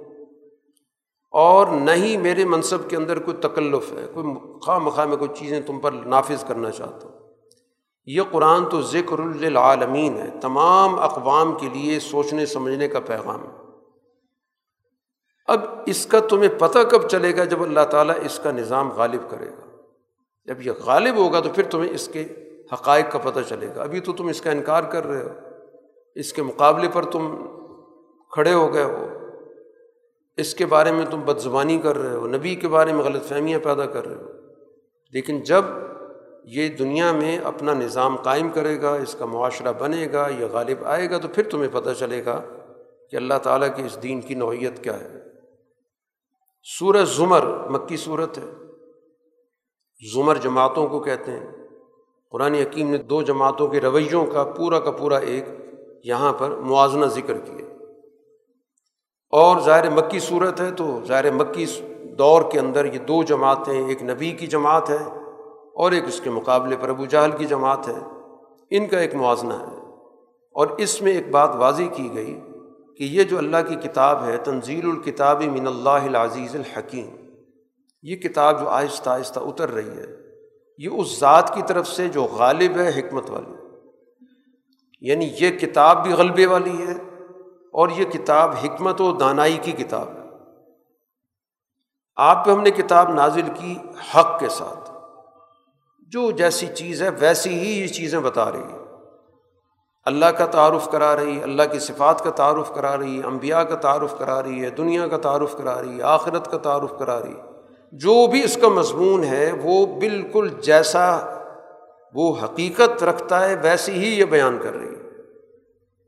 لہٰذا اللہ کی بندگی میں بھی اسی طرح اخلاص ہونا چاہیے۔ اس میں بھی ملاوٹ نہیں ہونی چاہیے۔ تو جیسا خالص دین اللہ نے بھیجا اللہ اللہ دین الخالص صرف اللہ کے لیے ہی بندگی، اسی کی اطاعت۔ کسی بھی شعبے کے حوالے سے ملاوٹ نہیں ہونی چاہیے۔ چاہے سجدے کی عبادت ہو، رکوع کی عبادت ہو، ربوبیت کی عبادت ہو، کسی کو رب ماننا بھی دین کے اندر ملاوٹ ہے۔ کسی کو حاکم ماننا اللہ کے مقابلے پر یا اللہ کی حکومت میں شریک ماننا دین کے اندر ملاوٹ ہے۔ اس لیے قرآن نے کہا اللہ اللہ دین الخالص صرف اللہ کے لیے تمہاری اطاعت ہونی چاہیے۔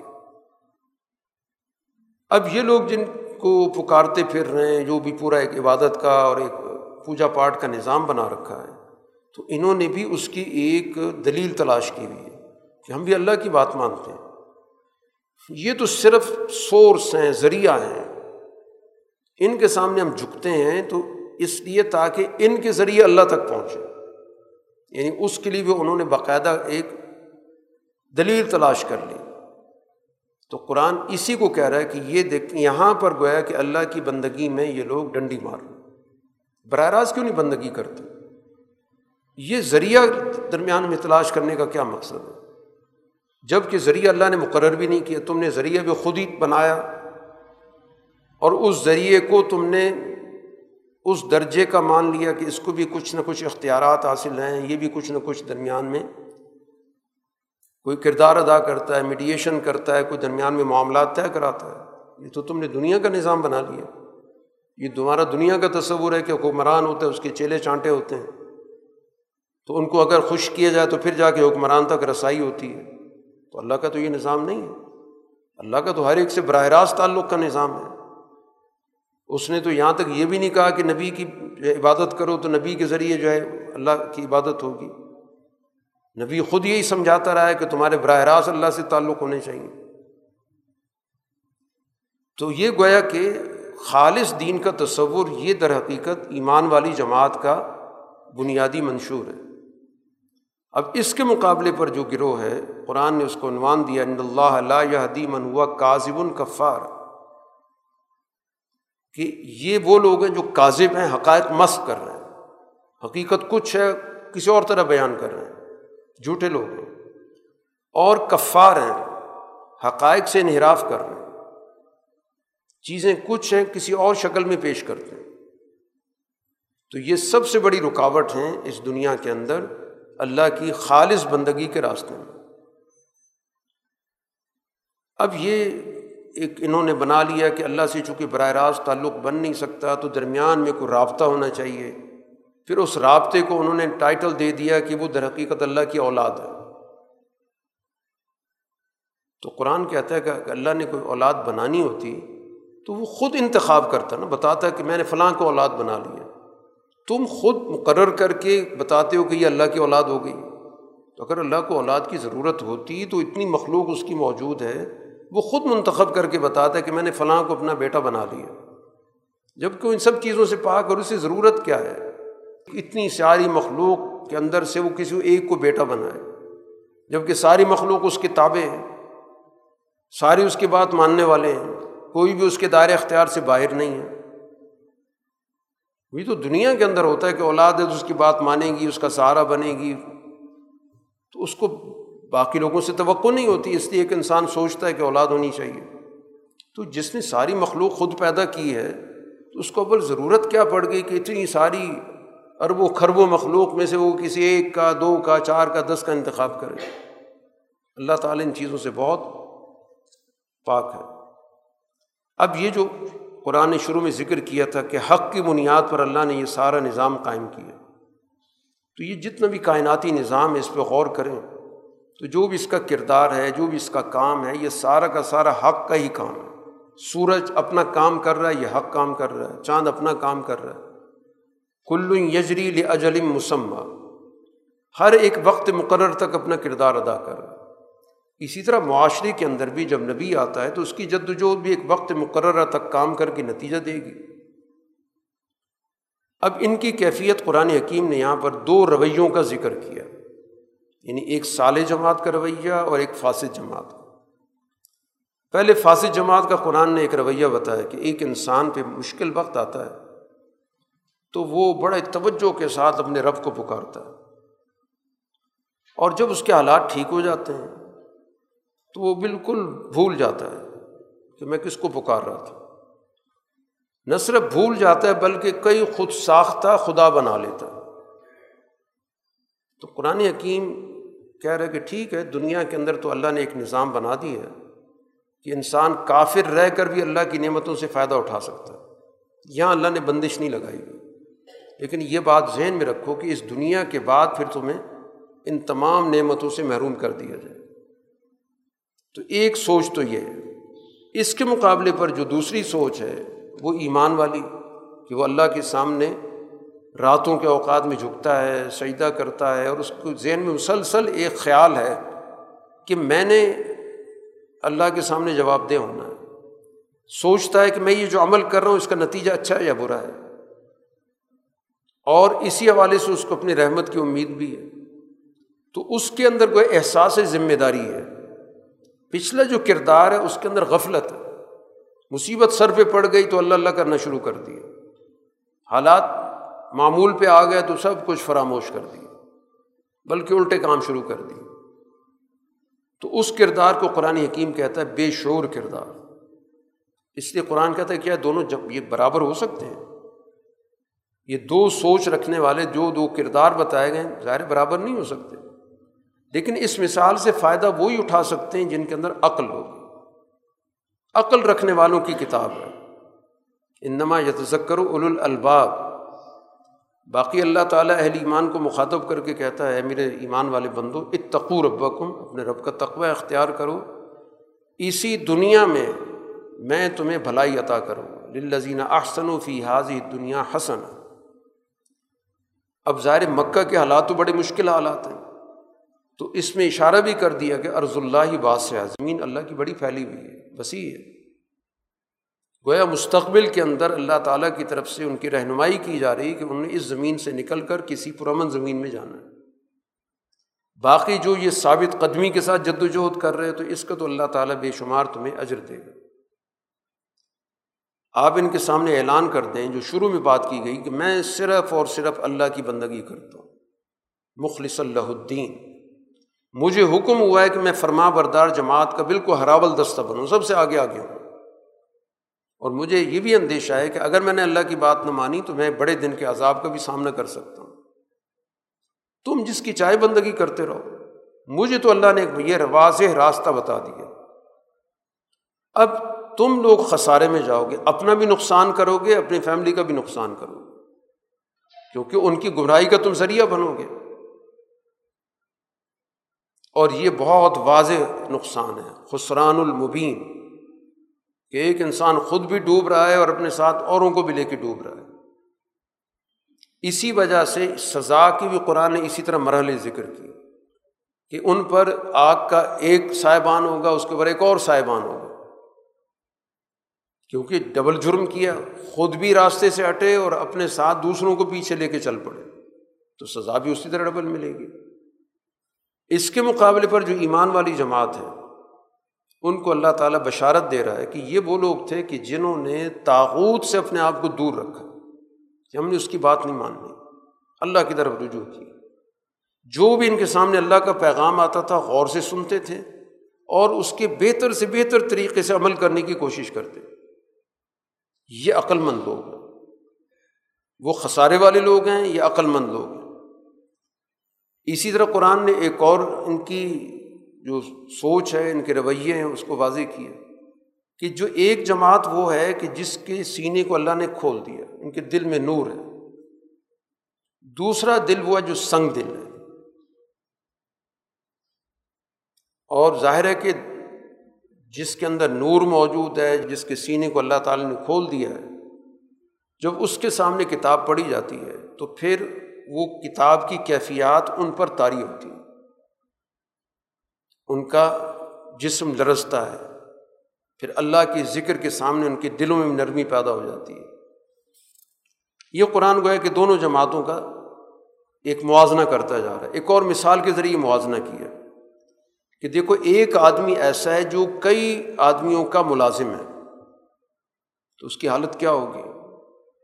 وہ ایک کو راضی کرنے کی کوشش کرے گا، وہ دوسرا ناراض ہو رہا ہے، دوسرے کو کرے گا، وہ تیسرا ناراض ہو رہا ہے، وہ اس کو کھینچ رہا ہے ادھر آؤ، وہ کہتا ہے ادھر آؤ۔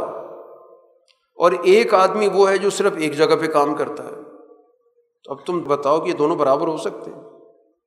یہ ایک مثال سے بات سمجھائے گی کہ دنیاوی نظام کے اندر کہ ایک آدمی کئی جگہوں کی ملازمت کر لیتا اور ایک آدمی صرف ایک جگہ پہ مخصوص ہو جاتا ہے کہ میں نے صرف یہیں پر کام کرنا تو تم خود اندازہ کر لو کہ کس کی زندگی کے اندر سکون ہے اور کس کی زندگی کے اندر اضطراب، پریشانی چینا جھپٹی موجود ہے۔ تو یہ مثال دی کہ ایک وہ جماعت ہے جو صرف اللہ کے لیے خالص ہو گئی اور ایک وہ ہے کہ جس کو اس کو بھی راضی کرنا، اس کو بھی راضی کرنا ہے۔ کوئی سیاسی طاقت ہے اس کو راضی کرو، کوئی معاشی طاقت ہے اس کو راضی کرو، کوئی بین الاقوامی طاقت ہے اس کو راضی کرو۔ جیسے آج پاکستان کی حالت بنی ہوئی ہے کہ کتنے ادارے ہیں، کتنی گروہ ہیں، کتنی طاقتیں ہیں، ہر ایک کو راضی کرنے کا مسئلہ بنا ہوا ہے اور کوئی راضی نہیں ہو رہا۔ تو قرآن کو ہے کہ مثالوں کے ذریعے بھی چیزیں سمجھاتا ہے کہ تم خود اسی مثال سے ایک عام فہم مثال دیے کہ دونوں تو برابر نہیں ہو سکتے۔ پھر اسی طرح قرآن حکیم نے ایک اور بات بھی بتائی کہ ایک جماعت وہ ہے کہ جو اللہ پہ جھوٹ باندھتی ہے اور جو بھی اللہ کا حکم ہے اس کو جھٹلاتی ہے۔ اور ایک جماعت وہ ہے کہ جس کے پاس سچائی آئی، سچائی لائی گئی، اس نے ہر بات مان لی۔ تو بتاؤ سب سے بڑا ظالم کون ہے؟ وہی ہے جس نے اللہ پہ جھوٹ باندھا ہوا ہے۔ جس نے اللہ کی بات سچائی کے ساتھ مانی وہ لائی کا المتقون۔ متقی جماعت ہے وہ تو۔ اب یہ رسول اللہ صلی اللہ علیہ وسلم کو اس کیفیت کے اندر خوف زدہ کرنا چاہتے ہیں۔ تو یو خب کبل لذین من دونوں کہ آپ تو برا وقت آ جائے گا، آپ نے فلاں کی توہین کی، فلاں کی فلاں کی۔ وہ مورتی ناراض ہو جائے گی، وہ ناراض ہو جائے گی، وہ قبیلہ ناراض ہو جائے گا، وہ سردار ناراض ہو جائے گا۔ علیہ صلی اللہ بکافن آبدہ کیا اللہ اپنے بندے کے لیے کافی نہیں ہے؟ تو جو بہت سارے مرکز مانے گا، وہ تو خوف زدہ ہی ہوتا رہے گا۔ ایک کو خوش کرے گا، دوسرے کو خوش کرنے کو، اور خوش کوئی بھی نہیں ہوگا۔ ہر ایک اس کو مشکوک نظر سے دیکھے گا۔ کہ یہ تو اس کا آدمی ہے، وہ کہہ گا، یہ اس کا آدمی ہے۔ اسی چیز کو قرآن حکیم نے ایک اور مثال کے ذریعے بھی سمجھایا ہے کہ ظاہری طور پر بھی آپ دیکھیں گے کہ ان کی کیفیت کیا ہے۔ ان کے سامنے جب صرف ایک اللہ کا ذکر کیا جاتا ہے، تو ان کے دل جو ہیں بند ہو جاتے ہیں۔ اور اگر اللہ کے ساتھ اوروں کا بھی ذکر شروع کر دو، بڑے خوش ہو جاتے ہیں۔ تو اس کا مطلب یہ ہوا کہ ان کی زندگی تو ہر وقت اسی پریشانی میں کہ کس کس کو ہم نے خوش کرنا حالانکہ ہونا یہ چاہیے تھا کہ ایک ذات کا جب ذکر آ رہا ہے، تو اسی ایک ذات کے ساتھ ہی اپنی خوشی کا تعلق جوڑ لیتے کہ ہم نے اسی کی خوشی کو ملوز رکھنا ہے۔ اور اگر وہ ناراض ہوگی تو ظاہر ہے کہ ہمارے لیے پریشانی ہوگی۔ اس کی ناراضگی سے بچنے کا کیا طریقہ؟ وہ تم اس کو اختیار کر لو۔ اس کی خوشنودی کو اصول کا کیا طریقہ؟ اس کو اپنا لو۔ اور اب یہاں پر اتنے سارے ہیں، سب کو خوش کرنا ہے۔ کبھی ایک ناراض ہے، ایک کی خوشی سے کوئی فائدہ نہیں ہو رہا کہ کوئی دوسرا ناراض ہے۔ اس کو خوش کیا تو ایک اور بیٹھا ہوا ہے، تیسرا وہ ناراض ہے۔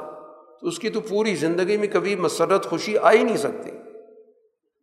اس کے برعکس اگر وہ اللہ کے ساتھ تعلق جوڑے گا تو اللہ کی رضا سے اس کو خوشی حاصل ہو جائے گی۔ اور خدا نخواست اللہ کی طرف سے ناراضگی ہوگی تو ظاہر ہے اس کو ناراضگی دور کرنے کا موقع ہوگا کہ ایک ہی ذات میں اس سے تعلق جوڑ لوں۔ اب اس راستے سے گویا کہ قرآن حکیم کہ جو اس غلط راستے پر چلتے رہے، ایک وقت گزار دیا۔ تو ہو سکتا ہے کسی کی سوچ میں یہ آئے کہ ہم نے تو ایک وقت غلط راستے پہ گزارا ہے۔ اب شاید ہمارے لیے واپسی کا کوئی امکان نہیں ہے۔ تو قرآن کہتا ہے کہ اس دنیا کے اندر انسانوں کے لیے ہر وقت سیکھنے کا موقع موجود ہے۔ وہ ہر وقت اپنے غلط راستے سے پلٹ کے آئیں تو ان کے لیے کوئی باز فرص نہیں ہوگی کہ تم اتنے سال کے بعد آئے۔ اور اس لیے اب تمہاری واپسی ناممکن ہے یا قابل قبول نہیں، ایسا نہیں۔ اس لیے قرآن مخاطب کر کے کہتا ہے اپنے ان بندوں کو کہ جنہوں نے اپنی پوری زندگی ناکامی میں گزاری۔ اشرف والا انفسم اپنے اوپر زیادتیاں کی۔ سب سے پہلے تو ان کو یہ بات سمجھائی گئی کہ ایک درست نظریہ اختیار کر لو تو پھر اس کے بعد اللہ کی رحمت سے نا امید مت ہو۔ اللہ تعالیٰ کو اس طرح کا مزاج اس کا نہیں جیسے دنیا کے اندر کوئی بگڑے ہوئے بادشاہ ہوتے ہیں۔ کہ جو ناراض ہو کے بیٹھ جائیں تو ان کو راضی کرنا مشکل ہو جاتا ہے۔ اللہ کا تو یہ نظام نہیں ہے۔ اللہ کی رحمت موجود ہے، تم نے منہ موڑ رکھا تھا۔ تو اگر آج بھی تمہارے اندر احساس پیدا ہو جاتا ہے تو آ جاؤ۔ دوسرا حکم یہ دیا کہ اللہ کی طرف متوجہ ہو جائے وہ تو تمہیں خوشخبری دے دی گئی کہ اللہ کی رحمت تمہیں مایوس نہیں کرے گی۔ لیکن اب لا عمل بھی بدلو۔ تبدیلی بھی اپنی سوچوں کے اندر لے کر آؤ۔ اپنے حالات بھی بدلو، اللہ کی طرف رجوع کرو اور اپنے آپ کو اس کے حوالے بھی کر دو۔ عملی نظام بھی اس کا اختیار کرو۔ اپنے دل کے اندر بھی تبدیلی لاؤ اور اپنے ظاہر میں بھی تبدیلی لاؤ۔ اور پھر اس کے بعد قرآن حکیم نے کہا کہ بد طبی احسن ما انزل علیکم من ربکم جو اللہ کی طرف سے احکامات نازل ہو رہے ہیں، ان احکامات کو اچھے طریقے سے کوشش کرو کہ ان احکامات کے اندر جو سب سے اعلیٰ درجے کا کام ہے، ہمیں وہ کرنا ہے۔ اپنے اندر یہ ہمت پیدا کرو کہ ہم نے عظیمت کا کام کرنا ہے، اعلیٰ کام کرنا ہے، جس سے ہمارے معاملات میں مزید خوبصورتی پیدا ہو۔ تو یقیناً ان احکامات پہ جب عمل کرو گے، تو اس کے نتائج نکلیں گے۔ قرآن یقین یہاں پہ ایک منظر ذکر کرتا ہے کہ جب سزا سر پہ کھڑی ہو جاتی ہے، عذاب آ جائے گا، تو تین طرح کے رویے سامنے آئیں گے۔ ایک رویہ تو یہ ہوگا کہ یا حسرتا، ہائے حسرت، ہائے افسوس، ہم نے بڑی غلطیاں کی۔ اعتراف بھی کر رہے ہوں گے، افسوس بھی کر رہے ہوں گے۔ ایک رویہ یہ ہوگا کہ اللہ سے یہ کہیں گے کہ آج ہمیں موقع دے دیں، ہمیں صحیح راستہ دکھا دیں، ہم بڑے متقی بن جائیں گے۔ ایک رویہ یہ ہوگا کہ آپ سے ہمیں ایک مطالبہ کرتے ہیں، ہم تقاضا کرتے ہیں۔ کہ ہمیں اگر آپ دنیا میں یعنی اللہ تعالیٰ کے حوالے سے وہ تاثر یہ دینا چاہتے ہیں کہ اللہ نے ہمیں ہدایت نہیں دی۔ اگر اللہ ہمیں ہدایت دیتا تو ہم بھی اچھے بن جاتے۔ بجائے اپنی کوتاہی تسلیم کرنے کے، اس کو بھی اللہ کی طرف منسوخ کر دی۔ تو یہ گویا کہ جب کوئی چیز سر پہ آ جاتی ہے، کوئی عذاب سر پہ مسلط ہو جاتا تو یہ تین طرح کے رویے ہوتے ہیں کہ یا سارا بوال کسی اور پہ ڈالنا شروع کر دو۔ یا باویلا مچانا شروع کر دو، حسرت کی کیفیت، افسوس کی کیفیت باویلا ماتمت کرنا شروع کر دو۔ یا یہ کہو کہ اچھا موقع دے دیں تو ہم بڑے اچھے بن کے آ جاتے ہیں۔ تین ہی طرح کے رویے ہوتے ہیں۔ قرآن حکیم ان تینوں کے بارے میں کہتا ہے، جب یہ عذاب سر پہ آ جائے گا، یہ ساری باتیں وہ کریں گے، تو اللہ کہے گا ہم تو آیات بھیجتے رہے۔ حقائق تمہارے سامنے آتے رہے، تم جھٹلاتے رہے، تکبر تمہارے اندر موجود تھا۔ اس وقت تم نے حقائق کو قبول نہیں کیا۔ اب عذاب سر پہ کھڑا ہو تو ان باتوں کا کیا فائدہ؟ کہ تمہارے اس واولے کا کوئی فائدہ نہیں نہ تمہاری اس اپیل کا کوئی فائدہ ہے، نہ ماتم کرنے کا کوئی فائدہ ہے۔ اب تو تمہیں سزا بھگتنی پڑے گی اور جرم واضح کر دیا کہ جھٹلانا اور اپنے آپ کو حق سے بہت اعلیٰ سمجھنا، تکبر اختیار کرنا۔ سورہ کے اختتام پر دو گروہوں کا قرآن نے ذکر کیا جس عنوان سے سورہ موجود ہے، کہ ایک گروہ جہنم کی طرف لایا جائے گا جماعتوں کی صورت میں۔ جب وہ پہنچیں گے، دروازے کھول دیے جائیں گے، اس موقع پر جو جہنم کا داروغہ ہے ان سے پوچھے گا کہ کیا تمہارے پاس رسول نہیں آئے تھے؟ جو تمہیں اپنے رب کی آیات پڑھ کے سناتے، تمہیں بتاتے کہ یہ دن آنے والا ہے، اس سے ڈرو، خبردار ہو جاؤ۔ کہیں گے، بالکل، آئے تھے۔ لیکن ہمارے بارے میں یہ فیصلہ ہم نے نہیں مانا۔ تو کہا جائے گا، ٹھیک ہے، دروازے کھلے ہیں، جاؤ۔ وہاں بھی وہ قرآن نے جرم جو ذکر کیا، وہ یہی کیا فب سا مسول متکبرین متکبروں کا برا ٹھکانا ہے۔ کہ حقائق کو قبول نہیں کیا تکبر کی وجہ سے۔ مانا ہے اعتراف کر رہے ہیں کہ ہاں رسول آئے تھے انہیں ہمیں بات بتائی تھی، لیکن ہم تو انا کے شکار تھے، ہم تو اپنے آپ کو بڑا سمجھتے تھے ان کو عقیر سمجھتے تھے۔ تو یہ انجام ہو گیا۔ متقی جماعت ہے، وہ بھی آئی، اس کو بھی لایا جائے گا ایک وفد کی صورت میں۔ جب وہ وہاں پہنچیں گے، دروازے پہلے سے کھلے ہوئے ہوں گے، تو جو ان کا ذمہ دار ہو گئے گا، تم پہ سلامتی ہو۔ خوشگوار زندگی ہے، ہمیشہ رہو گے۔ اس موقع پر وہ اپنی زبان سے کہیں گے کہ کہ تمام تعریفیں اللہ کی ہیں جس نے اپنا وعدہ سچا کیا۔ اور ہمیں زمین کا وارث بنایا۔ اب ہم جہاں چاہیں آ جا سکتے ہیں۔ اور اللہ نے محنت کرنے والوں کو بڑا اچھا اجر دیا۔ اس سورہ کا اختتام پر ملائکہ کا قرآن ذکر کرتا ہے۔ کہ آپ دیکھیں گے کہ ملائکہ اس وقت بھی عرش کے ارد گرد انہوں نے اجتماع کیا ہوا ہے۔ وہ اللہ کی تصویر بیان کرتے ہیں اور پھر اللہ تعالیٰ ان کے درمیان انصاف کے فیصلے نازل کرتا ہے اور وہی فیصلے پھر اس اجتماع سے ہوتے ہوتے دنیا میں نازل ہوتے ہیں۔ تو یہ پورا کا پورا اللہ تعالیٰ کی ہدایت کا ایک مربوط نظام ہے اور نبی اسی مربوط نظام سے لوگوں کو جوڑتا ہے۔ اب یہی دو رویے گویا کہ بن جاتے ہیں، ایک اس نظام کو قبول کر لیتا ہے اور ایک اس نظام کا انکار کر دیتا ہے۔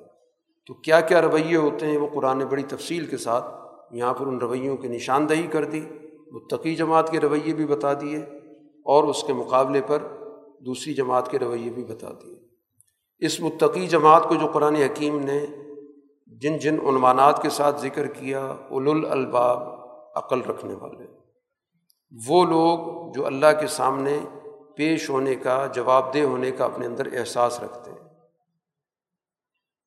وہ لوگ جو اس معاشرے کے اندر اللہ تعالیٰ کی بات کو، سچائی کو قبول کرتے ہیں، سچائی کو اختیار کرتے ہیں۔ اور مقابل جماعت قرآن نے کہا کہ وہ جاہل لوگ ہیں، علم نہیں رکھتے، عقل نہیں رکھتے، اپنے آپ کو بھی، اپنے گھر والوں کو بھی خسارے میں ڈالتے ہیں۔ کذب بیانی کرتے ہیں، جھوٹ بولتے ہیں۔ تکبر سب سے بڑا ان کا مرض قرآن نے ذکر کیا۔